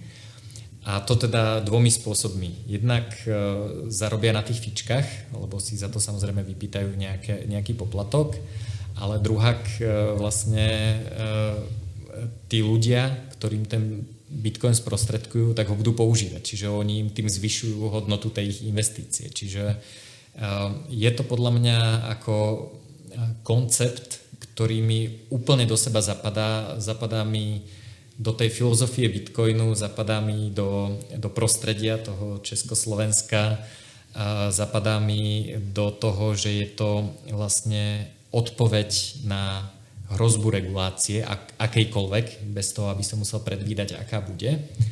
A uh, je to uh, je to také ľudské, hej, že to sa mi páči, že je to teda kontakt s človekom Takže je to pre mňa je to win-win, hej, že ja by som bol mm. rád, keby to, bol, uh, keby to bolo eh, čo najrozšírenejšie, takže preto to ľudí učím. No a v neposlednom rade je to uh, bitcoinový white paper mal podtitul, že peer-to-peer electronic cash system. Nie peer-to-Kraken, nie peer-to-Coinbase, ale peer-to-peer. Takže Vlastne tí etickí vexláci sú ľudia, ktorí vracajú ten charakter peer-to-peer. Hej, že, že vlastne je to o tom, aby sme si my vymieniali tú hodnotu, aby sme my medzi sebou nejakým spôsobom spolupracovali a nie, aby sme sa modlili, že či teraz Binance nejaké, nejaká banka nezruší účet a či teda mám dostatočný počet pečiatok a proof of address a proste občianských štátom vydaných na to, aby som si niečo mohol kúpiť a či moja banka mi nezavrie účet, proste to mi príde ako toto, keď niekto propaguje ako skvelú user experience, tak to mi príde ako úplne mimo, hej. Že to je, inak je to častý argument, hej, že preboha, že vexlák a kde ho zoženiem a teraz a musím sa s nikým stretávať a je to proste úplne otravné však na Krakene si otvorím, alebo nechcem teda hejtovať Kraken, nie je to zlá burza, ale že, že ľudia hovoria, že ako tá user experience tej burzy je lepšia. Nie, nie je lepšia, pretože ma otravujú nejakými dokladmi, potom ma proste troluje banka, celé to trvá 3 dní, lebo proste musím čakať na nejaký blbý prevodný príkaz, potom mi to ešte zablokujú, lebo sa im nepáči, odkiaľ sú moje coiny.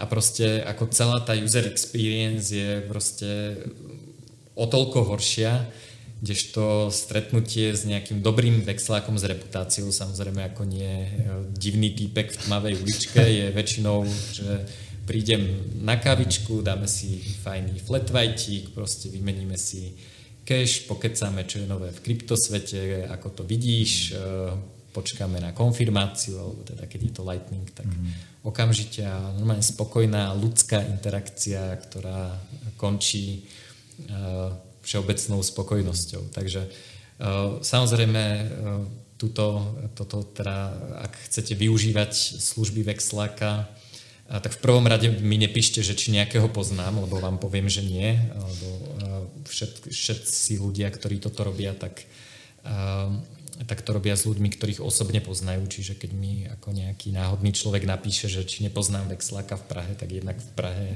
naozaj nepoznám žiadneho vexláka a okrem toho, aj keby som ho poznal, tak ako človek, ktorý mi z internetu napíše, tak ako ho nemôžem odporučiť, mm. že to je nejaký dôveryhodný človek. A to isté by ste mali vlastne robiť vy na druhej strane, hej, že nestačí, že ste počuli, že niekto niekde proste predáva nejaké bitcoiny, lebo to môže byť aj zlá skúsenosť. A párkrát sa už stalo, že niekto proste prišiel s obálkou s nejakým väčším obnosom mm-hmm. a týpek na druhej strane mal nejakú zbraň alebo niečo také a odišiel bez kešu aj bez bitcoinov, takže... Um, Máš s tím osobní nebo blízké skúsenosti? Nemám, nie, nie, čítal som, čítal uh-huh. som uh, takéto uh-huh. nejaké v, v nejakých, na nejakých portáloch, v novinách, že sa to ľuďom stalo, nemám našťastie. Tak... To je podle mě právě ten problém, že lidi se bojí něco takového udělat na ulici, když to takhle povíme, tak proto si radši otevřou účet právě na té směnárně, na té burze. Ale nie na ulici, hej, že... Uh, ale Dobre, ja myslel to... som to obecne venku práve, ja, peer jasné, to peer. Jasné. Ja uh, toto inak... Uh, hovoril som, že vexláci vlastne často vykrývajú ten extrém. Hej? V 90% prípadoch nepotrebujete vexláka. A je oveľa jednoduchšie sa zapojiť do nejakej lokálnej komunity, ste v tom veľkom Krtíši, čo je teda malé slovenské mesto.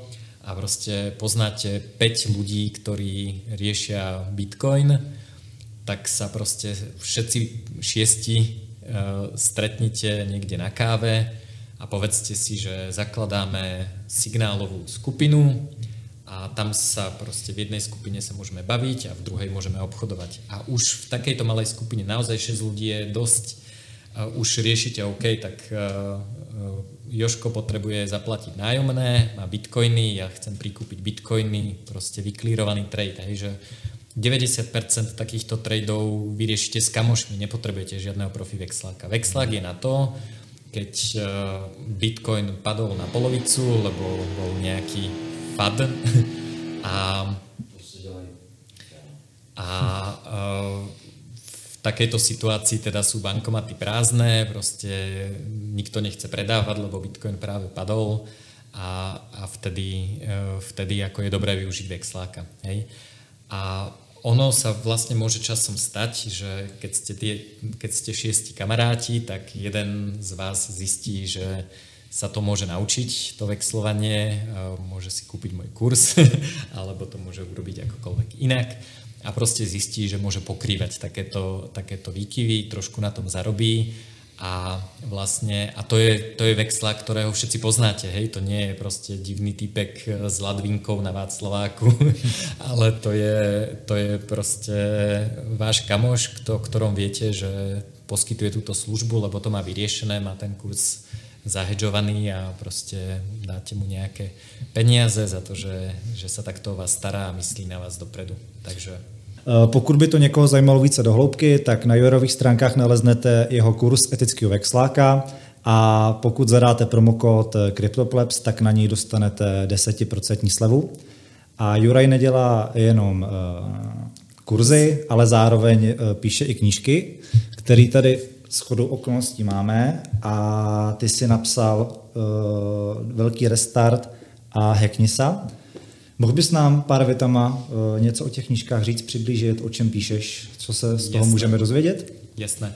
Tak začnem Hacknisa, tá okay. bola prvá. Uh, ja som písal blogy a všelijaké svoje úvahy, um, preto je aj podtitul Úvahy o slobode podnikaní, živote, kryptomenách a budúcnosti a popisoval som v tých blogoch nejakú moju podnikateľskú cestu a nejaké svoje skúsenosti, stratégie s bitcoinami, riešim tam, venujem sa tam aj práve tej požičke, o ktorej sme sa bavili a vlastne rôznych situáciách, ktoré som zažil v kryptomenách, rôznych stratégiách, čo ľudia robia a čo som robila ja. A, takže e, tá prvá knižka je o takom hekovaní sveta všetkého a ten, tie kryptomeny sú nástroj, podnikanie je vlastne niečo, kde sa to hekovanie dá využiť a venujem sa biohackingu nejak, nejakým spôsobom a vlastne snažím sa z toho môjho backgroundu hackerského vyťažiť čo najviac aj pre ostatné oblasti života. Takže to je Hacknisa, to je taká, tam je teda najviac o kryptomenách z týchto dvoch knižiek. A druhá knižka sa veľmi kryptomenám nevenuje, ale venuje sa ich podstate. A vlastne Veľký reštart e, je knižka, ktorú som napísal, ako začínala pandémia. A vlastne mňa fascinovalo to, že ako ľudia e, uvažujú e, v tom prostredí tej neistoty. Hej, že keď začala tá pandémia, tak to teraz už všetci vieme, že aké to má vlastnosti, ja neviem, kto je rizikový, čo sa ľuďom cca stane a tak ďalej. Ale keď to začínalo, tak to bolo vlastne, vlastne brutálna neistota. Hej. Nevedeli sme, ja neviem, či je to z labáku, nevedeli sme, či proste všetci zomrieme, ako je to nákazlivé, či si máme umývať ruky, nič. Hej. A teraz uh, v prostredí neistoty sa ale dá stále nejakým spôsobom uvažovať a dá sa uvažovať tak, aby uh, sme to prežili čo najlepšie. A Veľmi často sa to dá aj využiť, tá neistota, pretože iní ľudia robia chyby a, a, a je dobré teda chyby nerobiť a vlastne byť na to nejakým spôsobom pripravený. No a ako to súvisí e, s kryptom a s peniazmi, tak hovoril som, že e, základná vlastnosť Bitcoinu alebo tak, taká nejaká existujúca vlastnosť Bitcoinu, nevieme, že či bude dlhodobá je volatilita.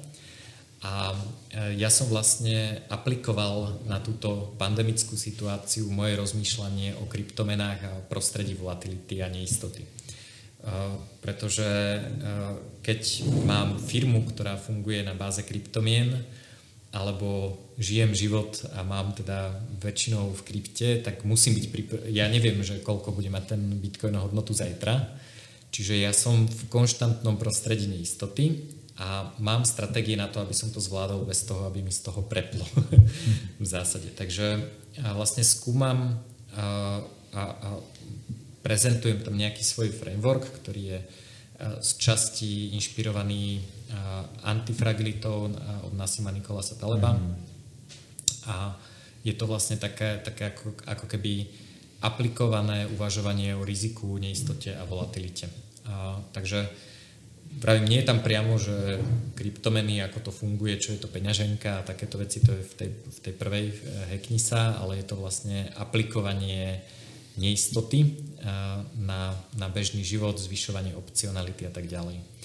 A je to tam písané, vlastne je tam asi taká 20-30 stranová kapitolka, kde je to aplikované na ten COVID, ale vyslovene len preto, aby, aby ľudia videli, že ako sa to používa v tom prostredí neistoty. Hej? Ale potom sú tam peniaze, je tam e, podnikanie, Je tam napríklad dosť veľká kapitola o podnikaní v prostredí neistoty a ako vlastne sa to dá nastaviť tak, aby sme nezlyhali, ani keď nevieme vlastne predpovedať veľa vecí. Takže myslím si, že tento svet, v ktorom žijeme, že mu tak rádovo narástla tá volatilita a neistota a myslím si, že ľudia na to nie sú pripravení. Takže Rozumiem. pripravte sa. Určite paráda, super. Ešte teda možno veľa ľudí mi aj vravelo, že ich odradil názov Veľký reštart, lebo to je... Ako, Zní to konspiračne trošku. Pri, pripomína im to Great Reset, Aha. ale reset nie je reštart. A je to individuálny e, veľký reštart, to znamená, ako my môžeme reagovať na ten meniaci sa svet. E, neriešim tam, ako by mal vyzerať svet a kto by ho mal centrálne riadiť a Eh, aké sú dobré proste také tie eh, great reset narratívy, to s tým nič nemá. Je to o tom, ako vlastne, eh, keď náš život dostane takýto externý šok, ako sa s ním vysporiadať, alebo prípadne, ak nejaký šok očakávame, tak ako sa nám dopredu pripraviť. Uh-huh. Jakým způsobem ty funguješ paralelní ekonomice kryptoměn? Používáš vůbec bankovní účty nebo jak moc platíš fiatem? Používam bankové účty, eh, keď je to nevyhnutné, väčšinou na také úplne normálne veci, ktoré robí každý. Čiže napríklad, čo nerobím, eh, je, že neobchodujem, nekupujem si bitcoin za, oproti prevodnému príkazu a nepredávam bitcoin. Čiže ako mňa vlastne akože banka, keď sa pozrie na môj výpis účtu, tak ma v zásade nemôže dodrbať za to, že tam riešim nejaké branie peňazí, lebo naozaj neobchodujem s kryptom nejakým spôsobom, čo sa týka. Čiže taká bežná spotreba, mm. aj zaplatím účet za elektrínu a tak ďalej. A používam a vlastne s väčšinou zahraničné bankové účty, keďže, a, a, keďže mám trvalý pobyt mimo Európskej únie, tak používam vlastne účty doma, doma v zahraničí a, a tieto služby teda majú dosť veľa obmedzení, takže keď môžem, tak platím vždy kryptom. Som úplne na opačnej strane takých tých hardcore hodlerov, že fiat sa míňa a krypto, krypto sa hodluje. Snažím sa používať, keď som veľmi rád, keď mm. niekto akceptuje krypto, tak ním veľmi rád zaplatím. A myslím si, že to by ľudia mali robiť a keď nechcú mať menej satoši, tak nech si prikúpia nové potom. A, a dá sa to robiť aj tak, že si, že si to krypto požičiam napríklad a tak ďalej. Čiže tých spôsobov je veľa, ale vlastne zistujem, že veľmi veľa vecí sa dá už dnes mm, robiť v tej paralelnej ekonomike. Veľa ľudí príjma to krypto, je oveľa jednoduchšie presvedčiť niekoho, aby to príjmal a, a dá sa pomerne dobre fungovať už aj na krypte. Určitě. Mně se ještě líbil tvůj příběh, jak jsem vyprávěl vlastně, že eh, tady nedaleko paralelní polis, tak je armáda spásy a vlastně bezdomovci, co tam jsou, tak si sem chodí kupovat eh, kryptoměny z toho důvodu, aby na ně nemohl exekutor. No, to Říkám, som, to som uh, tu počul, neviem, že či sú to tí bezdomovci, ktorí chodia do armády spásy, ale zažil som to Bratislavskej polis, takže to môžeme ako autentickejšie povedať, Aha, že určite. sa nám párkrát, nebolo to veľakrát, ale stalo sa nám, stalo že prišiel typek a pýtal sa, že čo je to Bitcoin. A teda, čo je to, že vedel cca, čo je to, ale také, že, že, ak, že akú peňaženku má použiť a či ako môže platiť cash v tom automate. To bol to teda bezdomovec s bankovním účtem, říkám to správne. Bol to bezdomovec bez bankového účtu, ktorý ako vravel, že si chce kúpiť Litecoin, lebo, alebo Bitcoin mal vtedy vysoké fíčko. Aj teraz ešte stále má vlastne atm chce asi 5 eur. Uh-huh, A on si, on si fakt za 20 eur chcel kúpiť ako nejaké krypto a nevedelo to Lightning a tak ďalej. No a proste ako najprv došiel normálne ako slušne oblečený typek, e, nevedeli sme my, že, že je bezdomovec, normálne proste došiel typek a pýtal sa, že či naozaj môže platiť cash, či sa ho to nebude pýtať na meno a na občiansky a tak ďalej a či to teda celé zafunguje a potom z neho teda vypadlo, že má trošku problémy s exekútormi a že teda je bezdomovec. Takže hľadá, ako chrániť svoj majetok. Áno. A ono je to, neviem presne, aké sú tie pravidlá, ale vlastne človek, ktorý je v exekúcii, tak môže mať jeden telefón, ktorý mu exekútor nemôže zobrať. To je normálne napísané v zákone, že mm-hmm. to nepodlieha exekúcii, šaty a takéto veci, že to nie je, že ti všetko môže zobrať exekútor. Čiže on počítal s tým, že keď má mobil a v ňom má nejakú kryptopeňaženku a tá je na heslo, tak vlastne mu to ten exekútor nemôže zobrať, čo, mu, čo teda asi počítal správne. A, takže teraz ja neviem vyhodnotiť, že či to je morálne, lebo však ako niekomu niečo dlží, takže sa, sa, toto ja nechcem robiť takéto súdy, ale no. je to use case, mm-hmm. ktorý, je to use case, ktorý přesně tak, skvěle, naprosto skvěle. Dobře, eh, je něco, co by si chtěl našim posluchačům zkázat, nějaký rady do života nebo cokoliv jiného, co máš momentálně na mysli? No nováčikom určite uh, chcem odkázať to, aby uh, to skúsili s Bitcoinom, uh, pretože uh, ak je nejaká šanca, že tá pamäť dobrých skutkov sa pokazí, tak je dobré mať zo pár záznamov v tej paralelnej pamäti dobrých skutkov a nestačí počúvať podcasty a čítať knižky, ale naozaj si to chodte niekde vyskúšať. Niekde si kúpte bitcoiny kľudne za pár euro alebo pár českých korún. A nemusíte do toho investovať, ale skúste mať tú skúsenosť, že príjmete, viete zaplatiť, Ehm, chvíľku to sledujte, čo to robí, aké, aké šialené, šialené pohyby to asi robí, aby ste teda vedeli. A skúste s tým pracovať, hej, že ja neviem, aha, stúplo to, tak skúsim ísť e, na sushi alebo na kávičku, kde berú krypto a vlastne využiť to. A keď to padne, tak si môžete trošku viacej kúpiť a proste hrať sa s tým. A myslím si, že to je veľmi fajn skúsenosť aj vtedy, ak na Bitcoine nezarobíte, je to fajn skúsenosť aj vtedy, ak hlavný finančný systém nezlyhá a všetko bude v pohode. Proste uh, zažijete nejaký iný svet, nejaký iný model fungovania a, a rozmýšľajte, ako sa to dá použiť. Hej? Lebo to nie je len o tom, že mám, hodlujem a teraz ako pozerám, čo sa deje s kurzom a, ale vlastne dá sa s tým robiť všeličo v živote a, a môžete, môžete si to uh, zažiť. O to, o to podľa mňa ide. Naprosto súhlasím. Tak jo, Jurej, moc děkuji, že jsi přišel. Děkujeme. Já. Rád jsem s tebou pro tenhle rozhovor a zítra se vidíme na UTXO. Presne tak, super. Tak jo, měj se, ahoj. Dobre, majte sa.